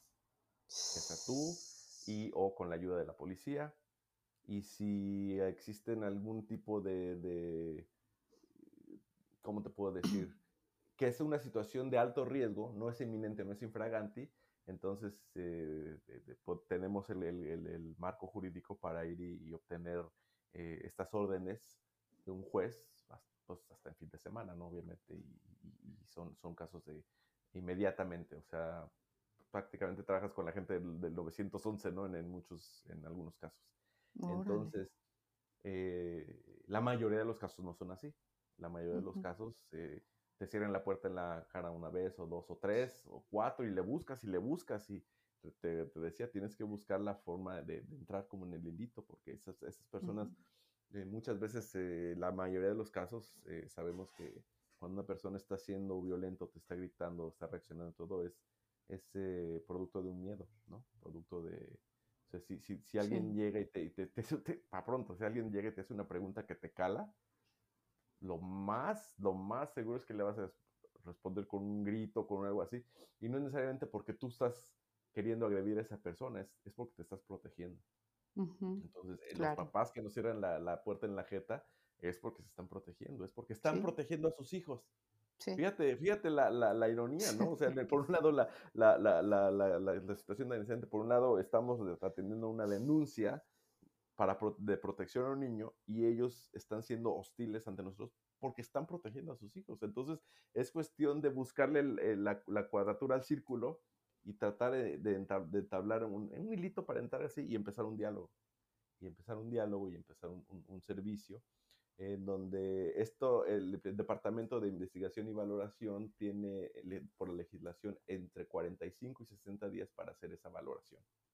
Es ahí en donde van a determinar, ¿sabes que Esto es algo que se puede eh, solucionar o que se, que se va a solventar, se va a resolver con, con algunas reuniones familiares, con eh, conectar por aquí algún apoyo de este lado, un apoyo este, de la comunidad o de la comunidad formal o, o de alguna otra manera, ¿sí? Este, eh, dándoles la canalización a donde necesitan de algunos servicios profesionales o simplemente organizando a la ayudando a organizar a la familia, ¿no? Porque esta, esta señora está trabajando eh, dos trabajos y, eh, y, el papá es un huevón y está la señora que no puede y la señora está teniendo este, una, una situación de, de, estrés tóxico que es, obviamente está impactando en el niño. Entonces vamos a, a, ver quién está en la, la, vecina, la señora de las gorditas, a ver la maestra, quién, quién, quién está. Y se arma y no hay necesidad de ni jueces ni, mucho menos, ¿sí? Muchas veces, muchas, muchas veces, no, esto no es posible en 60 días. Entonces es ahí en donde este primer trabajador social que ya, ya tuvo eh, encuentro con, con la familia de, de frente a frente, eh, va, va a, transferir el, el, servicio de la familia a un trabajador de servicios familiares continuos, que es, eh, Family Services Ongoing. Ese es el, en ese departamento es en donde yo estuve 13, casi 13 años y entonces es en donde ya tienes, digamos, una primera valoración, un primer diagnóstico, siempre procurando que sea el de la familia, porque además de todo, eh, los expertos en la familia son la familia misma, nada más es que eh, tratar de buscar ese, entablando ese diálogo, ver de qué manera ellos van a saber qué necesitan, lo que estabas diciendo tú hace ratito de escuchar a un niño. Para conocerlo. Entonces, escuchas a la familia y le sirves como, como apoyo, le sirves como, refle como reflejo para que ellos, este, ay, chinga, sí es cierto. Ay, perdón por la palabrota. Sí, es cierto. Esto, es lo que, esto es lo que hace falta. Entonces. Eh, Ahí es de lo que hablabas de las, las fortalezas de la familia. Ese sería el tercer punto importante para resaltar. ¿Qué hace, qué función tiene cada quien, no? Ajá. ¿Con qué eres bueno? ¿Para qué eres bueno? Sí, sí, sí. Por, como decíamos hace rato, la, la, una fortaleza es el que habla para pedir ayuda, ¿no? O el que ya chingues, ya llegó el. Esa es la, esa es la trabajadora social. A ver, pues pásale, órale, vamos a agarrar el toro por los cuernos. Esa es una fortaleza. O sea, yo puedo, puedo, ya haberle gritoneado al niño, a lo mejor hasta me lo soné, porque por lo que estoy pasando yo, ¿no? Y pobre niño que tú, para ti, ya, ya me lo llevé de paso. Pero a ver, ya que estás aquí, órale, vamos a ver qué es, de qué se trata. Esa es una gran fortaleza, una gran, gran fortaleza. Y e, el, el, eh, una vez que el, servicio está siendo dado por el trabajador social de servicios familiares continuos, aquí entra otra parte de la legislación, si los niños son menores de 6 años, por legislación se tiene que tener, tienes un plazo de un año para tener resueltas las situaciones de que, causaron eh, que nos involucramos con la familia, de abuso, de violencia infantil, de, violencia doméstica en la casa. Porque si en un año no, en un año la legislación aquí protege a los niños que en un año tienen que tener asegurado obviamente su seguridad, su bienestar y otra cosa que, funciona, que, es parte de esa legislación, es la permanencia. Y con esto se, se refiere a, a, tu familia de, de, de, por siempre, ¿sí? Pero si en un año, precisamente por la importancia que tiene eh, los primeros años de la vida, si eres menor de 6 años, tienes hasta un año para lograr esa permanencia. Y si eres mayor de, de 6 años hasta 18, son dos años, son dos años para, para hacer un, un, plan integral con, con la comunidad informal y con la comunidad formal para lograr que se resuelvan las situaciones de abuso de negligencia que se hayan podido haber denunciado y o para este desafortunadamente los, los casos en donde la, la, familia y el círculo de la familia y la comunidad del niño no, no fueron aptos y este niño no puede estar esperando, no puede estar en el limbo por seis años. Siempre se trata de trabajar con la familia y todo eso, pero es, es sin embargo cuando tienen que, tenemos que, que ver que se les busque una familia permanente y es cuando se hablan de casos de, de adopción. Muchísimas veces se ha estado cambiando la legislación muy bien para dar esa potestad a, a, la comunidad y a la familia. Porque antes, te digo, del opresivo que ha tenido esta, no, hombre, esa señor es, el señor es borrachito y la señora no sé qué, trátelos. Y sacaban al niño, de cuenta, un, un, mexicanito de ahí, o colombiano, o negrito, como lo, porque son las familias, o sea, no, no puedes dejar de ver toda la, la, la, opresión eh, estructural que existe, ¿sí? Son las familias que están más fregadas. Y para darte una estadística, por ejemplo, de, de, de los niños que, que, terminan bajo la tutela de la organización de nosotros y, la, y en Toronto y a nivel de provincia y también a nivel Canadá, eh, eh, la, la, población de, de niños nativos en la población de los 30 y casi 8 millones que pobladores en Canadá, es del casi el 8% de, de, gente nativa y niños nativos. Y sabes, en la población, 8%. ¿Sabes cuántos niños que están en el sistema pertenecen a ese, a ese grupo? Más del 36%. Entonces ahí empiezas a ver la desproporcionalidad. La misma, muy parecida existe con los casos de, de las comunidades eh, negras o afrocanadienses, y también con, las, con los otros pequeños grupos, como somos los latinos, como son eh, filipinos y las minorías visibles, ¿no? Que le llaman. Entonces, eh, te digo, ahí es, es donde también nos ponemos a ver, porque te, platicamos, te estoy platicando de cómo funciona, así podemos, podemos pensar, oh, pues qué bueno, qué buen sistema, ¿no?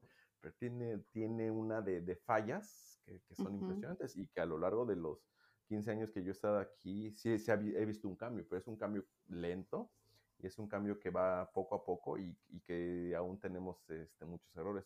Pero uno de los que, que, están mejorando es de que no estamos sacando, no se está sacando a un niño de, de, una familia de, de, negritos de Haití, por ejemplo, que fueron inmigrantes, o de Nigeria, ¿sí? O de Colombia o, o de Chiapas, ¿sí? Y lo vas a poner en la casa de, un, de unos, el, el, gringo canadiense de Cancún, ya sabes, el, el güero, uh -huh. porque aparte de todo, otra cosa que, que, ni siquiera hemos mencionado, y discúlpenme que lo menciono, la identidad. Claro, la identidad eso, eso iba, a eso iba yo. Y el arraigo, ¿no? Que debes tener, bueno, en fin, que es desde la comida, desde la forma en que te peinas, ¿sí? Desde sí, la claro. forma en que te vistes y de repente te meten en un lugar en donde simplemente no, encajas. Y en otro capítulo que, vuelvas que, me vuelvas a invitar, claro, platicamos De, todas esas cosas. Pero bueno, eh, entonces están, te decía, eh, los de teléfono, los que toman la llamada. Están los que van a, valorar la situación.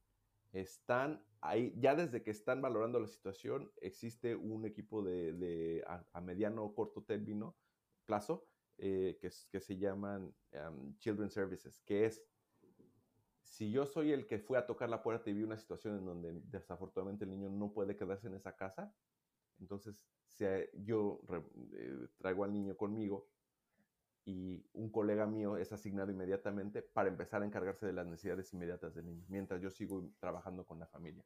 ¿sí? Y, una situación así definitivamente no se va a solucionar en, seis semanas, o en, perdón, en, 60 días. Entonces, este trabajador social a, corto plazo puede aguantar ese año o esos dos años mientras el trabajador de la familia sigue trabajando, viendo, explorando fortalezas, viendo, viendo de dónde este, nos eh, duplicamos esfuerzos para que este niño regrese a la casa y o a su comunidad y o con los tíos o los abuelitos o los vecinos, ¿sí? Eso se llama kinship care, esa es una parte. Y si desafortunadamente no se pudo solucionar eso, entonces este Children Services Worker va a transferir el servicio que se le está dando a ese niño a un child care, a un child youth worker, que ese es a largo plazo y desafortunadamente, y debo decir, no crees que no, muchos de los casos que, que tenemos también no son son nada más de abuso y así son muchas veces niños, muchos niños con, con necesidades múltiples y difíciles en que no, no tienen la, los papás los recursos eh, eh, humanos para, para, darles o que son con algún tipo de enfermedad. Mm, bueno, casos en donde ya sabes, el niño no, no ve la luz del día salir del hospital, a lo mejor hasta que tiene cuatro años, porque nació con algún tipo de, de situación, ¿no? Entonces, eh, trabajan a la paz. Aparte está el departamento de resources, que es el departamento que cuando no se puede quedar el niño en la casa, están viendo en qué casa de acogida o foster home puede ser un buen encaje para este niño para por lo que por el tiempo que no puede estar con su familia. Aparte de esos están los de kinship services, que esos son los que sabes qué, pues ahorita esta noche no se va a poder quedar el niño porque ni siquiera encontramos a los papás no se puede quedar en su casa solo, pero sabemos que está la tía y la abuelita. Entonces, este otro colega de otro departamento, luego, luego, órale, con la señora, con la abuelita, a ver, entonces, ¿quién está? A ver, vamos a ver, hacen todos una serie de, chequeos de, historial, que si no tienen eh, historial con, las instituciones como nosotros, y o con la policía o cargos criminales, desde eh, que se hayan sonado niño hasta que hayan abusado a alguien este, eh, física o sexualmente. Tenemos acceso a, esos bancos de datos en donde todo eso está registrado y entonces ellos se encargan de eso. Y eh, al final de la cola pues está el departamento de adopción también. digamos, es el más pequeño, pero si, si la, organización de la que, la que yo trabajo es de las más grandes de Canadá, eh, pues, estamos en, la ciudad, en una ciudad muy, muy grande y aquí somos cuatro organizaciones que somos contratadas directamente por el gobierno para hacer este trabajo. Entonces, como un tipo paraestatal, o no, no sé cómo sea esa, esa figura ahí en México, pero bueno, eh, hay, no, todas, no todas las organizaciones que hacemos el trabajo que yo hago tienen el departamento de adopción, por ejemplo, no, nosotros sí lo tenemos. Ok, no termina ahí.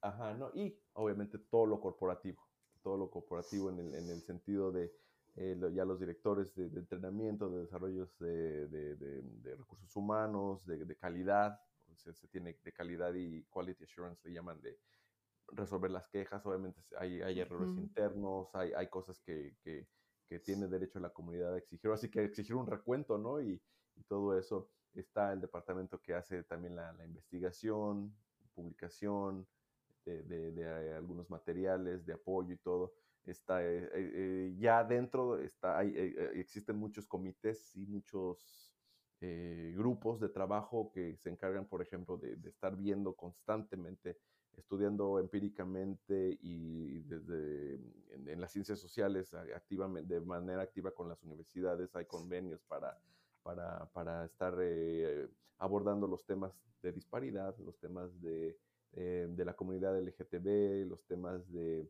de, los, de la disparidad con, los, con los, nativos, los, los, temas de antiopresión, los temas de eh, reducir el número de niños que están fuera de su contexto en el sentido identidad. Es, es, es, es un monstruo, es un monstruo de, organización y, tiene muchísimas cosas buenas y muchísimas cosas que seguir mejorando. Claro, claro, pero existe. Algunos vicios, claro. Algunos claro, pero existe. sí, sí, sí. ¿No? Entonces, este, obviamente a mí lo, lo, que me, lo que me importaba y me, entrecomillado, y me daba curiosidad y quería que nos platicaras era eh, la carnita, ¿no? De, de cómo funciona todo esto, pero hablas de del corporativo, todo eso, que obviamente sin eso pues no, no funcionaría, sobre todo por, lo, por todo lo que ya leí, de todos los, los cursos que has tomado y todo, sé que son ya dentro del trabajo, porque tienes que estar, ¿no? Macheteándole y actualizándote y actualizándote y actualizándote. En, híjole, es que la diversidad es infinita, ¿no? Hasta, lo, hasta lo que se conoce ahorita, pues, como dices, de temas de discapacidad, de, de, preferencias sexuales, de este, temas de salud mental. O sea, si de por sí, de verdad, o sea, y lo digo con cariño, trabajar con niños es muy difícil porque, digo, ¿cómo, mm, cómo voy a hablar con una persona que no tiene prejuicios? Es súper difícil. Es, por eso a mí me, me, me, encanta y me, y me aterra hablar con niños porque este, luego hacen unas preguntas que yo, o digo, ¿cómo le contesto esto? Porque siento que es muy de adultos. O digo, ¿por qué no se me ocurrió a mí? ¿No? Pero pues es que ellos ven el mundo como así, sin, sin cristales, ¿no? No lo ven como lo veo yo. Entonces, este, muchas gracias por ilustrarme. Me queda ya más clara la, la, función de esta asociación. Y también pues quería que lo ilustraras para que los que estén escuchando sepan, este, obviamente no este, no se lleva ninguna sorpresa al saber que nosotros no contamos con un sistema así aquí, pero volvemos a lo mismo el ejemplo del avión, ¿no?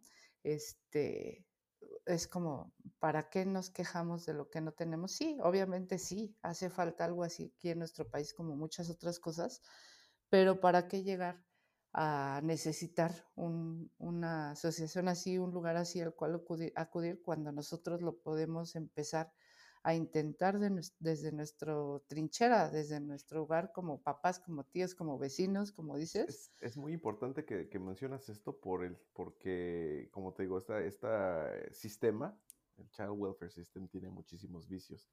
Y regresando a la, te digo, o la presión, el colonialismo, o sea, es, está, es muy profundo, muy profundo. Sí, claro. Porque se, se, se está hablando de, eh, se está tratando de trabajar acerca de problemas que nosotros mismos como organización hemos creado, ¿no? Como sistema. Y se está tratando de, de, venir con un enfoque completamente eurocéntrico, de hombre blanco, de, de, lo, desafortunadamente del que todos queremos ser wannabes.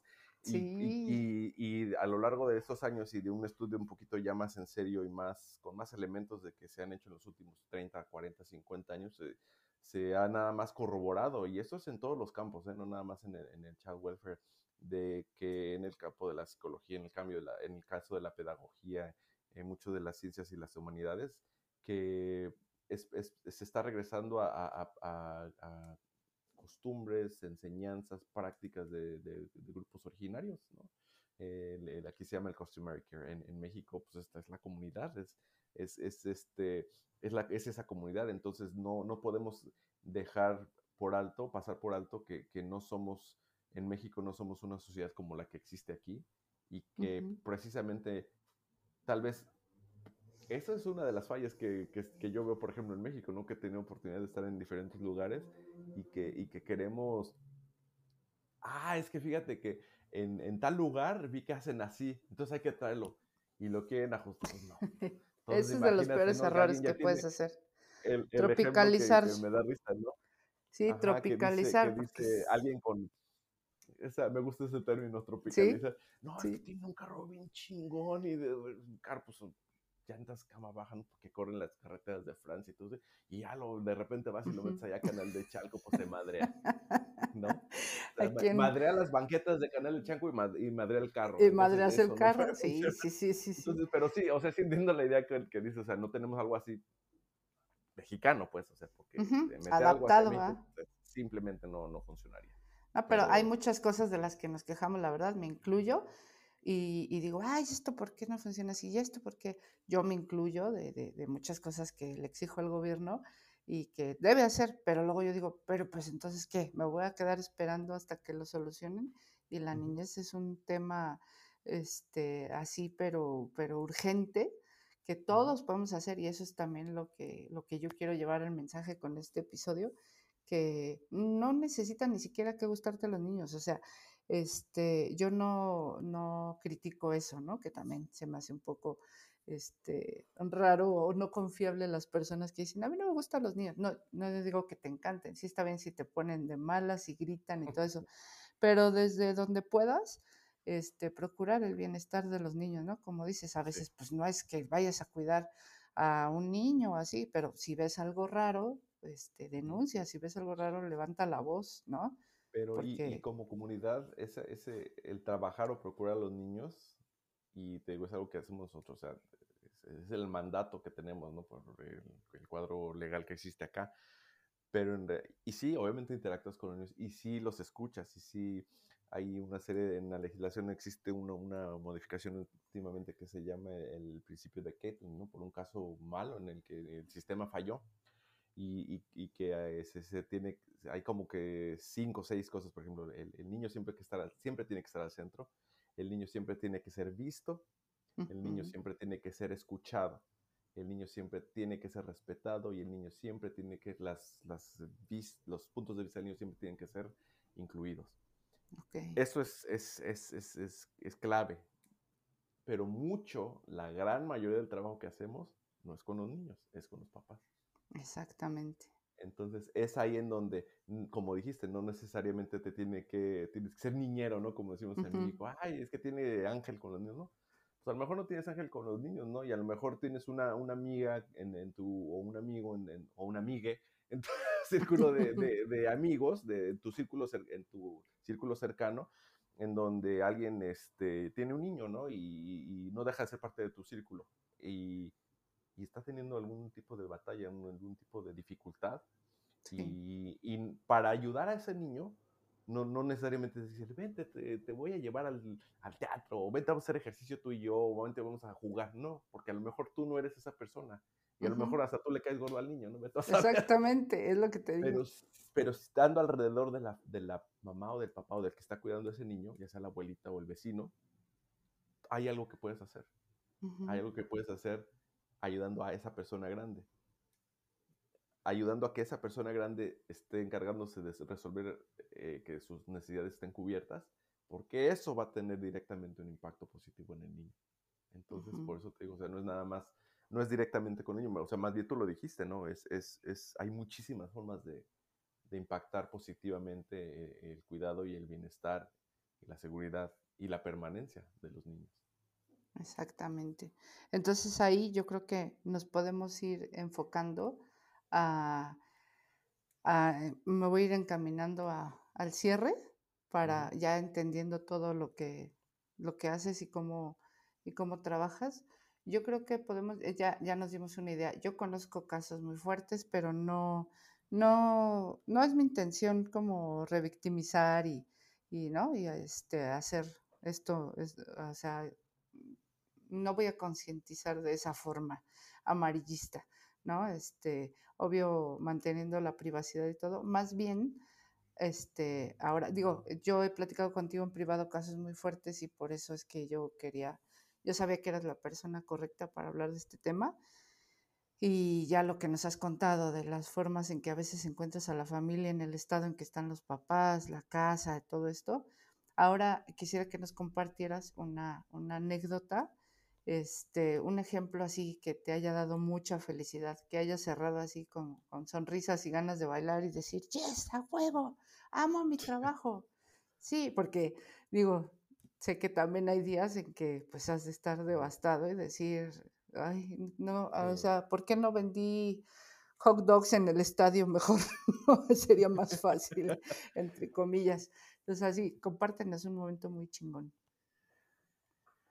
Wow, es que afortunadamente, afortunadamente he tenido muchos, muchos en donde he podido eh, ver eh, a la familia, al, niño en, las circunstancias más impensables, en donde está lo, peor de, las problemáticas que hemos hablado, haya existido, y como dices, ya lo hemos platicado en, privado algunas, algunas de las, de las casos, pero eh, incluso creo que también te lo, te lo he platicado, en un caso donde eh, desafortunadamente el niño, un, un, niño, de los dos niños, un niño tuvo que ser separado de la, de la mamá, dado, dado una situación súper fuertísima de violencia con, con, el papá, precisamente, en donde existe, además de, todo, además de todos los problemas de relación y de toda la violencia y todo el abuso, existían obviamente los problemas sistémicos y uno de esos problemas pues es también el estatus el estatus migratorio de la, de la gente. Entonces esta, esta, en este caso, eh, la mamá fue deportada a otro país en donde, y desafortunadamente para cuando la mamá se fue, no habíamos podido llegar al fondo, nunca llegas al fondo, pero no habíamos podido tener una idea clara del rol que había jugado o dejado de jugar la mamá en, el cuadro fuertísimo que se presentó para los niños, ¿no?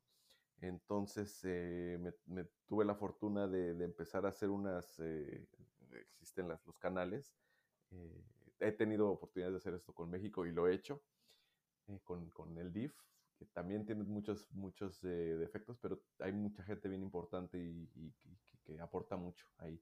En este caso fue en otro país de otro continente, en donde mediante una agencia de precisamente de vinculación internacional de ese tipo de organizaciones, eh, pudimos comunicarnos con familia de este niño, donde, de donde había nacido y donde empezamos a hacer esas conexiones y tuvimos la fortuna de que, a pesar de que ese país también tiene muchas problemáticas, este, tocó una trabajadora social de un caso y su supervisora súper bien, en donde empezaron a hacer mucho trabajo de campo y empezaron a hacer, y sin querer, de repente la mamá ya estaba ya también y nos empezaron a, hacer, terminar esa parte del trabajo que no habíamos hecho acá.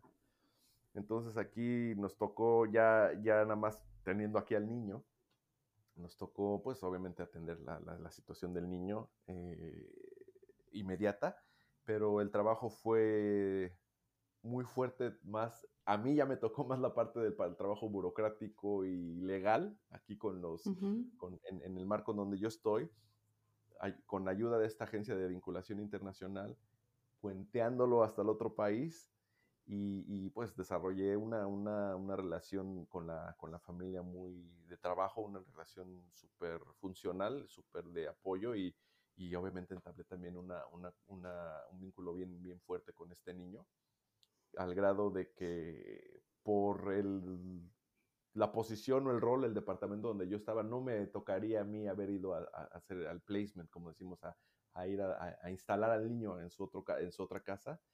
Sin embargo, por el vínculo y por el esquema de la organización, no me hubiera tocado a mí. Pero regresando a de que los niños no, no, somos todos zapatos del 9 que vas a caber en una caja del 9, sino que tienes que ajustarte a las necesidades de la familia y a las necesidades del niño, me tocó a mí ir y, y por este Por este vínculo que ya habías desarrollado. Ajá. Entonces, este, pasamos la ley de Canadá, ley internacional, ley de, leyes del otro país, y llegamos y, y em, eh, casi, casi, eh, podría decir, eh, entregamos, entregando la estafeta a los, a los colegas de, de, aquel lado. Tuvimos la oportunidad de estar ahí, de ver a la, familia, de conocer más a la mamá ya fuera de esa relación tan destructiva que desafortunadamente ella sufrió.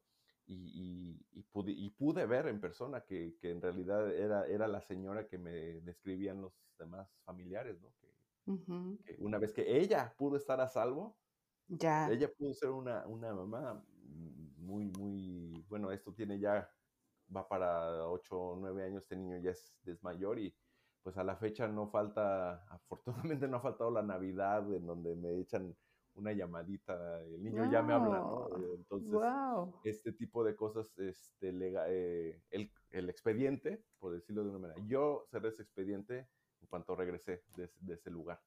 Y han pasado ya ocho, casi nueve años y sin ninguna obligación y ni sin, obviamente sin ningún mandato legal ni nada, esta familia sigue contactándome y contactando a mi organización para, para simplemente, hola, ¿cómo estás? Muchas gracias. O sea, te conviertes parte del círculo de ellos. y de la historia, del cambio de historia, que le dieron a, esa familia.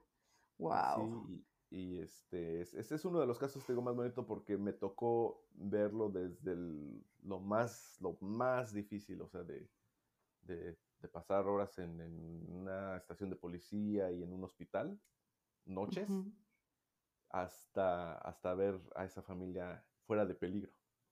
Wow. sí, no, es una, y con un final, experiencia, sí, sí, sí. Un final no feliz, ya un final deseado, ¿no? Sí, sí, Como ya encaminarlos, ¿no? Porque pues la, la familia sigue ya a tener problemas más, más tranquilos, ¿no? Tener problemas más normales, ¿no? De más, exacto. De los, que, de los, que, todos tenemos, sí. No, y, aparte la complejidad de, de, de haberte trasladado hasta otro país, hasta, hasta otro continente, si es lo que, lo que yo pienso, entonces no, está, está cañón. Ay, qué bonito.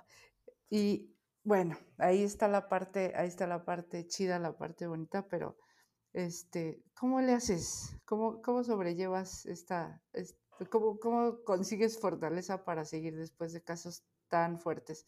Es, cuéntanos así un, poquito, este, cuéntanos y este, y también una duda que tengo es si tú, ustedes como equipo, en especial tú obviamente, porque pues, estoy hablando contigo, si tienes este, atención psicológica como los, como los psicólogos, como los psiquiatras, como los terapeutas, tú también vas a terapia, vas a grupos, o cómo, cómo le haces. Sí. Bueno, está de entrada el, el, primer colchón es, es, un grupo, es uno de los comités que se llama Peer Support, ¿no? que es este, precisamente, hay gente que, que tiene entrenamiento, que tenemos entrenamiento de, sobre todo si ya tienes algunos más años, para apoyar a la, absorber y manejar, asimilar y aprender de las primeras este, experiencias que tienen los, los, que están más chavos, ¿no? los, que están más nuevos llegando. Ese es como un primer colchón, el, debriefing que le llaman entre los colegas, ¿no? De, de que este, tú estás hablando bien profesional y te enganchas. Yo, yo recuerdo una, uno de mis primeros casos en donde, o sea, este, terminé una entrevista con una señora y en cuanto pude, en cuanto tuve un momento de, privacidad, eh, llorar. O sea, como de frustración, de coraje, de, frustración, de, cómo no pude eh, ir de manera al poco realista, tal vez haber logrado más en una entrevista y simplemente llegué lloré. O sea, lloré y una, una compañera que ya está por retirarse, por cierto, y, simplemente el hecho de, estar ahí, ¿no? Pero te digo, además tener un poquito de entrenamiento y está esta parte del peer support, el debriefing. Más allá, arriba de este existe también tenemos un, eh, hay un departamento en donde, donde está, tenemos acceso a una psicóloga, en donde nos puede dar eh, ese primer, ese primer desahogo, pues por decirlo de alguna manera, empezar a procesar todo eso y eh, con chequeos con ella, ¿no? De decir, sabes que esto, esto y el otro, y obviamente la, la supervisión clínica eh, que tienes con tu supervisor o con tu manager, dependiendo en qué es, parte del escalafón estés. Y si es algo un poquito que está saliendo eh, del, del, de, lo de, de, cómo lo estás manejando o si lo estás pudiendo sobrellevar bien, donde empiezas a, dicen aquí, spinning your wheels, cuando estás spinning your wheels, cuando ya estás este, pues sí, como rechinando, como imagínate, como atascado, ¿no? Y estás tú dale, dale las ruedas, pero ya, ya estás quemándote, ¿no? Ya estás llegando al burnout. Entonces, ya se te eh, cristalizó los frenos. afortunadamente tenemos una, una, prestación en donde tienes eh, acceso a, a terapeutas eh, con diferentes especialidades, desde trabajadores sociales que, que hacen este, consejería y o terapia, y este, o psicólogos clínicos también, y obviamente también este, canalización a, psiquiatras, ¿no? Ah, desafortunadamente sí, hay, a mí, afortunadamente, afortunadamente yo he tenido el apoyo y, también la resistencia, resiliencia mía de no haberlo necesitado, pero desafortunadamente vemos casos de compañeros en que se tienen que eh, ausentar, ¿no? Seis meses, ocho meses, hay veces que no regresan por ese burnout, por ese, por ese impacto, el, trauma vicario, ¿no? Que le llaman aquí. No sé si así se diga en México, pero es vicarious trauma en, en inglés, en donde vivir eh, todo ese estrés tóxico y situaciones de, estrés eh, al que estás expuesto al estar viviendo con la familia los, problemas, que, porque los vive, o sea, no, no, no, no se puede partir, ¿no? Es, es una, una, habilidad que a los años todavía no, nunca terminas de perfeccionar, el poder llegar a tu casa y, dejar eso, como cuando dejas en la puerta ahí eh, los zapatos que tienen lodo, no se puede muchas veces. Cuando están en esos casos, tenemos ese, ese, ese apoyo y, eh, de, de, otros profesionales y así es como lo, este es, digamos, el, el apoyo que, que, te dan. Eh, se enfoca mucho en la, en la oficina el, cuidado del el cuidado de nosotros mismos, el, el, balance entre la vida del trabajo y eso. O sea, por ejemplo, ahorita estamos batallando porque tenemos que hacer que todo nuestro staff haya tomado sus vacaciones, ya el, eh, los días de vacaciones que tenían para este año, porque no tenemos que estar viendo, ahora me toca a mí un poquito de este lado, estar viendo que, que tus, tus tu equipo eh, no, no, esté pasándose de horas extras, en donde los tienes que organizar para, sabes que este, de las 45 horas que tienes que trabajar esta semana, esta semana le metiste 56. Entonces vamos a ver ahorita, tú ayudas a tu equipo a ver de qué forma eh, se organizan, lo importante y lo urgente, y, y tienes que tomar tiempo fuera. Este, a, ese nivel, a ese nivel su vocación, a ese nivel de, que tengan un caso y no lo quieren dejar para, irse a descansar. Y, decir, sabes que tienes que el, lunes no vienes. Y, o sea, de manera formal e informal de decir, y, quiero que me traigas el talón de que te fuiste al cine, ¿no? Prácticamente. sí, casi, casi, que hiciste otra tenemos cosa. Tenemos el, apoyo de, una, de unas membresías prácticamente regaladas en un gimnasio, por ejemplo. Y a eso es, la parte, regresando a la pregunta en mí, o sea, yo eh, afortunadamente tengo acceso a ese apoyo de los compañeros, al peer support, a, los otros recursos, y, tienes que definitivamente encontrar un hobby, ¿no? Encontrar una cosa, eh, te digo, o sea, el comer bien, el, este, el tratar de dormir bien. En mi caso me gusta mucho el, el, hacer ejercicio y tú lo sabes, me gusta mucho tocar y escuchar música.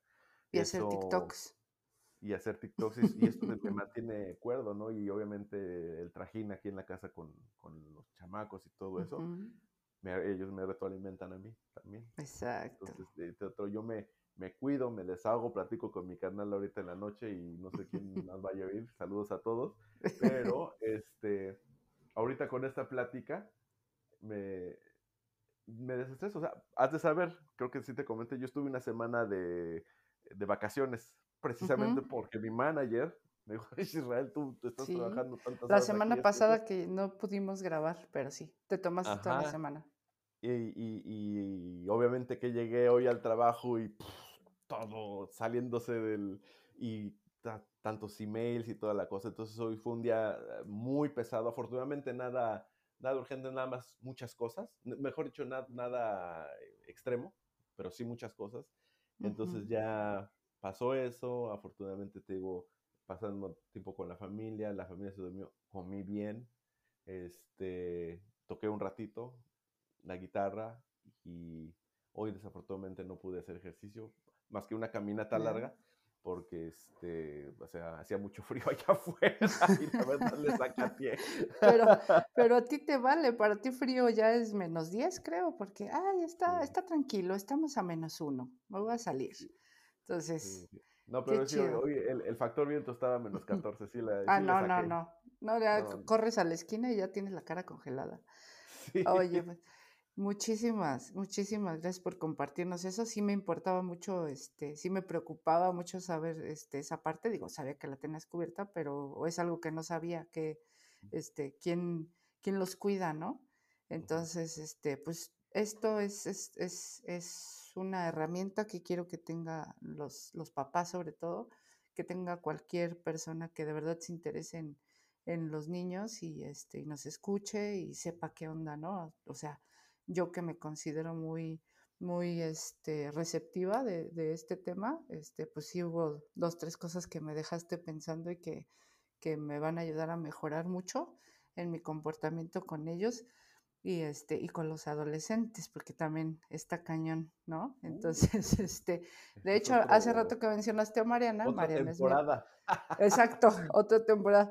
Este no hace rato que mencionaste a Mariana de verdad es un tema que a mí creo que va a ser así como una va a ser como clave en, en, en este podcast temas relacionados con la niñez y la adolescencia porque este yo creo que yo, como muchos, este, sabemos que si nuestra niñez hubiera sido distinta a nuestra adolescencia, cosas que, que nos hicieron falta como a, todos, nos, les hicieron falta unas cosas otras, este, pues seríamos diferentes. A mí me gusta mucho como soy ahora, también debido a mis carencias, este, pero pues a lo mejor es, estaría más padre haber tenido un camino más, más ligerito, ¿no? Entonces, este, pues este es esta es una herramienta este, que, que quise hacer para que fuera una herramienta, que sea un homenaje a ti en vida, porque la labor que haces de verdad que no, no solo está bonita y está chida, es muy difícil y está muy cañón que alguien se quiera dedicar a eso. Y los caminos te llevaron para allá y, y, y lo que yo siempre digo, a mí me vale madre donde ayudes a un niño, si es en Chalco o es en Canadá o es en en Estados Unidos o donde sea, esos niños bien atendidos van a, van a ayudar mucho a la humanidad en un futuro, ¿no? Y, este, y tú te vas a ser mejor persona si ayudas a un niño. Entonces, este, como ya te dije, este capítulo va a salir el día de, un día antes de Día de Reyes. Y los papás ese día, todos son muy buenos papás porque le procuran este, la, la, comunicación a los Reyes Magos y que lleguen a su casa con muchos regalos, todo eso. Los que pueden, muchos juguetes y los que no menos y los que anden pasándola muy mal por toda esta crisis y todo, este, que a lo mejor le estén pasando gacho porque pues el año pasado este, les fue muy bien con los regalos y, y ahora no.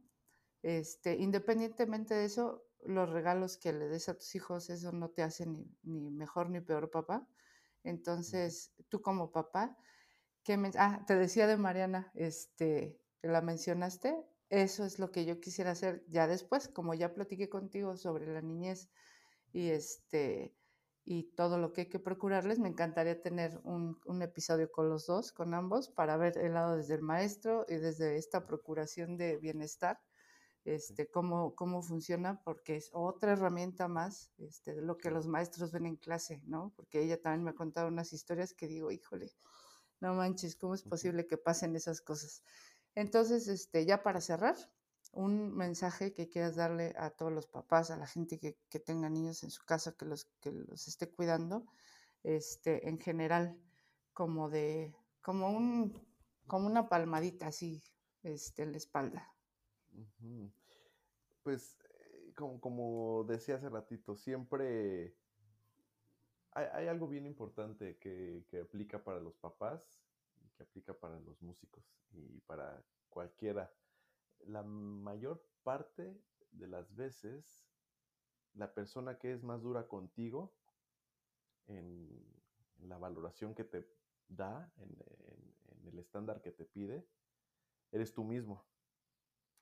Entonces, si bien no estoy abogando por, por normalizar que está bien que de repente ni le peles a los niños, porque pues todos tenemos derecho. No, no, no, no estoy diciendo eso, porque no, no se trata de, de alcahuetear ¿no? a nadie, pero sí, sí de, de, saberse eh, pues eh, una, un, un individuo completamente imperfecto, que no dejes de estar en búsqueda de y en la procuración de tus propias fortalezas, porque es con esas con las que vas a apoyar el lado de donde flaqueas y que mantengas un balance, porque ese balance, te digo, al final es el que le estás procurando a, tus niños, a tu familia.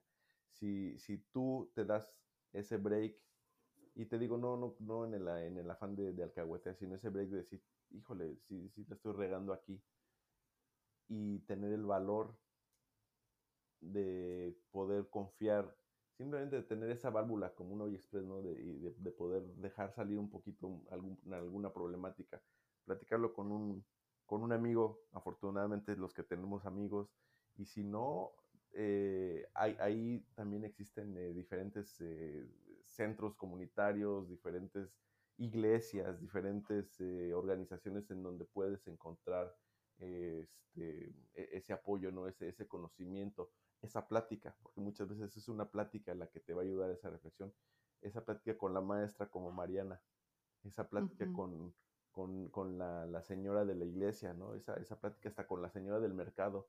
Ay, doña, no sé qué, la ve muy así. Pues, ay, es que mis hijos, váyase, aquí en el centro comunitario está esto y el otro y el otro. ¿Qué tomó?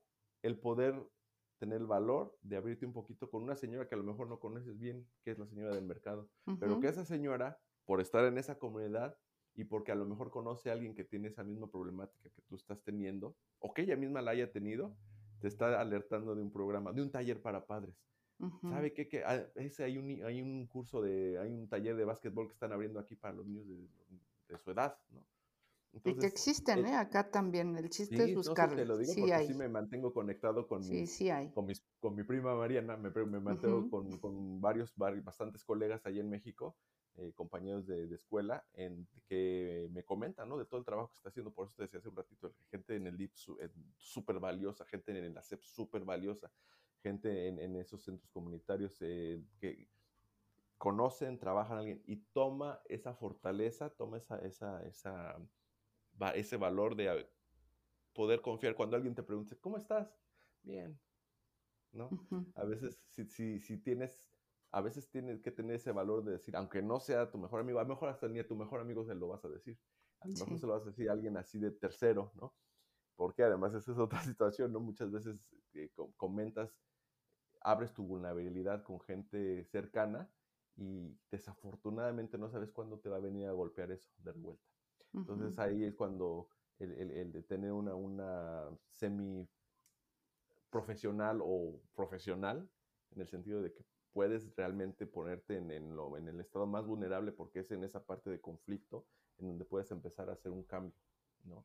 Entonces, eh, pero te digo, muchas veces no tiene que ser un, doctor ahí con seis grados de en psicología que te va a decir, oye, esto y el No, a veces toma ese, te digo, el contestarle, saberte un poco vulnerable y tener el valor de serlo, a lo mejor con la vecina, ¿no? Decir, ah, es que fíjate que sí estoy batallando por eso oye, pues me enteré de caca. Y empieza una cadenita y empieza un efecto dominó positivo, ¿sí? Entonces es, eso, o sea, reconocerte imperfecto, buscar el valor de poder abrir con quien tú pienses y también saber que hay el riesgo, ¿no? De que esta persona no fue, no importa. Como te decía yo, al final veo que esa dinámica se da a lo mejor una persona no va a ser la adecuada, a lo mejor una persona hasta puede tomar ventaja de que te presentes vulnerable ante ello, pero la mayoría de las personas no. La mayoría de las personas, como te decía yo de los papás, la mayoría de, los, de las personas quieren lo mejor para ti, la mayoría de las personas quieren lo mejor para sus hijos. Entonces es cuestión de empezar esa plática y empezar a sacar ese hilito y empezar a mover la pelota hacia adelante. Mejor dicho, seguir moviendo la pelota hacia adelante. Perfecto. Muchísimas, muchísimas gracias. Estoy así. ¡Ah, ¡Qué bonito todo! Estoy muy contenta de haberte tenido aquí y este para que te sigan en, en TikTok, en Instagram, en, en, Twitter. En Twitter es donde más te peleas. Entonces, que donde quieras que te sigan, eh, dinos y yo lo voy a poner ahí en, la descripción. A mí me gusta, me gusta que me sigan en, el TikTok porque la gente que, si quiere alguien contactarme o algo así, pues obviamente lo puede hacer. Para todos soy Soul Shower. S-O-L-S-H-O-W-E-R. Perfecto. TikTok, Twitter y también en Instagram. Entonces, pero me gusta en, en el TikTok porque ahí estoy encontrando una comunidad muy padre para hacer lo más padre que me gusta, que es la música. Sí, ahí, ahí, eres, ahí eres muy tú. Ahí eres muy tú y este y como dices, si alguien quiere preguntar algo, alguna asesoría, pues estaría muy chido contactarte y todo, pero este voy precisamente voy a contactar a Mariana para dejar aquí un link de alguna asociación o algo que, que puedan ayudar aquí en México, obviamente por si quieren, este, por si necesitan ayuda o eso, si hay, te digo, este, no es este monstruo que, que tienes tú en Toronto, pero este, sí, sí existen aquí. Muchas cosas a veces no las usamos, a veces en muchos aspectos ahí están. Yo a veces he ido a pláticas, a cursos gratis y todo y voy y este y algunas veces me sorprendo de que está este muy lleno y digo, ay, qué ignorante soy que no venía esto y a veces me da mucha tristeza ver lugares vacíos de cosas que se está haciendo el esfuerzo por, por darnos gratis, ¿no? Entonces, muchas gracias. Cuando salga este, por favor, diles a, si se lo quieres enseñar a alguno de tus compañeros allá, diles que, les mando un abrazo y les agradezco mucho lo que hacen por, por la niñez. Te quiero mucho, carnal. Y, este, y te veo, te veo acabando la grabación. te mando un besote. Nos vemos del otro lado. Vale.